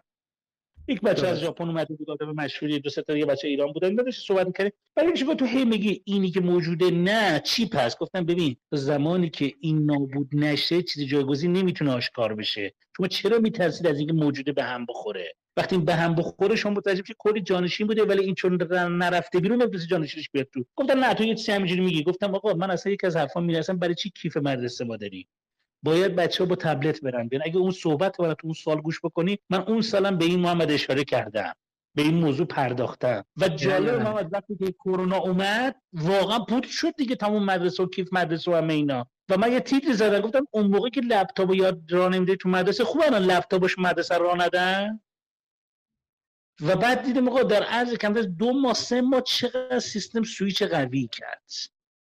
و من بعید می‌دونم دیگه این سویچ اگه خدا کنه یه مقدار دیگه سویچ مدرسه نه بقیه شرط کرونا. سویچ مدرسه ها طول بکشه بچه ها دنیای جدید کشف می‌کنن. بعید می‌تونن ببری بتونیم ببریمشون دو دنیای قدیمی. خاطر الان بچه‌ای که ما با تو کسب و کارا منتظر بچه 15 ساله باشیم 14 ساله و 13 ساله باشیم نه منتظر بچه‌ای حتی خیلی سنه 20 و 25 اینا. یه فکر کنم کم کم مثلا تو ردای مثلا 10 15 ساله 30 ساله خیلی سابقه حساب. درسته. چون الان بچه‌ها دارن با 13 14 وارد میشن و ما باید تو سازمانمون آماده استخدام اینا باشیم. آماده باشیم به اینا 4 5 تومن در ما پرداخت کنیم و نترسیم. چون مسئله سازمان رو حل می‌کنن کاملا درسته. من یه نکته آخر رو می‌خوام بپرسم. اونم اینه که فکر کنم دیشب دیروز ما یه دونه پستی رو گذاشتیم توی صفحه اینستاگرام 23 از به نقل از مصطفی ملکیان که شاید حالا شما هم بشناسید یا بعضی از دوستان اینجا بشناسید مصطفی ملکیان خب یه جایی توی جمعی که حالا فایل صوتیش رو بعد خود page ش هم منتشر کرده بود در مورد پنج تا کاری گفته بود که به نظر اون تا چهل سالگی باید انجام داد. بعد اونجا خب توی کامنت ها چند تا از دوستان feedback اینجوری داده بودن که خب این باید ها نمی‌دونم خیلی درست نیست و آدم ها ممکنه که تو زندگی فرق بکنن و اینا. و خب حالا من شخصا که خودم موافق نیستم چون همون اول صحبتش هم ملکیان میگه که اگه یه نفر از من بپرسه که تا چهل سالگی مثلا چه کارایی باید انجام داد. من این پنج تا توصیه رو می‌کنم. حالا این معنیش نیست که حالا تو باید این کار انجام بدی یا اگه انجام ندی. می‌خوام بگم حالا ممکنه بعضی از دوستان بازم اینجا باشن که بگن این باید دا و این توصیه ها خیلی درست نیست و عمومی نیست. ولی من می‌خوام از تو بخوام که آخر برنامه امروز این اینجوری بگم که یه سری از این یه, یه سری که نه یکی دو تا سه تا از این باید هایی که به نظر خودت مهمه توی عقل معاش بهش توجه بکنیم. توصیه آخر حرف آخری که آخر این صحبت بخوایم ببندیم که البته ممکنه قبلش هم یه اشاره بهش کرده باشیم. اگه بخوای یه همچین چیزی رو با تاکید موکد دوباره مطرح بکنی اونا چیه؟ ببین من برای خودم بتونم بگم من از مطالعه مراوده و مشاهده از این ستا خیلی من تو زندگی بهره بردم و دقیقا به همین سه نسبت بوده. یعنی اول گام مطالعه بوده بعد مراوده با آدم بوده و برای مشاهده اتفاقات بوده. و این ستا خیلی تو زندگیم کار کرده و من در واقع می‌تونم بگم که آدمی بودم که به خواسته هم رسیدم. تو همین کشور با همین سختیات تو می‌دونی من دیپلم دارم. من هیچ دانشگاهی وارد نشدم به هیچ آکادمی نرفتم. ولی با انستیون به زوریخ کار کردم. برای اینکه واشنگتن تو الان بری پیش تو واشنگتن بری پیش آقای جیمز هالیس بگی سولریزی با تمام عشق میپذیرت دو تا از بچه دانشجو من تو امریکا بودن رفتن. با عشق کامل پذیرت گفته بسیار این بچه برای من ارزشمنده. اینه اونه. با انستیون مسکو اینجا سمینار مشترک برگزار کردن. 14 تا مسکویی روسی در واقع میهمان من بودن. همه خواسته که داشتم و رسیدم فقط فهمیدم دنیا چیز عجیبی نیست که انسان از تصرفش بترسه. اگه یه مقدار خودش رو توانا بکنه دنیا چیز دور از دسترسی نیست. حتی بهترین چیزای دنیا رو داشتن چیز دور از دسترسی نیست. بسیار عالی. ممنونم. خب اگر موافق باشید دیگه بریم به سمت خدافزی کردن اگر نکته دیگه نیست. نه من هیچ نکته ندارم. خیلی خوشحالم. این گفتگو رو دوست داشتم. شاید این گفتگو من علاقمند کرد که به کلاب هاوس بپیوندم آروم آروم چون تا حالا نرفته آقا چون داشتم اضافه کنم. هفته پیش شما من گفتی این هفته میای دیگه نزن زیر شما لطفا آره. دیگه. آره آره آماده میشم برای که بیان چون گفتگو رو من بیشتر از تگویی دوست دارم. آره من فکر می‌کنم که اون فضا فضای خوبی هستش و تجربه جالبی می‌تونه رقم بزنه. حالا من فکر می‌کنم آره. واقعیتش قراره که آخر این هفته یه خبری باشه می‌خواستم بگم که وقت داشتی من خیلی رو کار عمیق هستم یعنی کار نوشتن رو خیلی عاشقش شدم راه اندازی بچه های دیگر عاشقش شدم که وقت بذارم برای بچه دیگر رو را بندازم پشتیبانی اونا رو بکنم به اونا کمک کنم مسیراشون رو مثلا بهتر بجنی اون کسی که همکارم هستن. اینا چیزی که داره ذوق بیشتری بر من شاید اینقدر مثلا ذوق راه انداختن اونا رو دارم خیلی دیگه ذوق به نمایش گذاشتن خودم رو ندارم خالصانه. اگرم محمد بخوام این ور پیدا کنم خالصانه به تو بگم بیشتر جنبه شکارچی دارم تا اینی که واقعا بخوام فوتبال بازی کنم. چه چی, چی می‌خواید چه کار کنید؟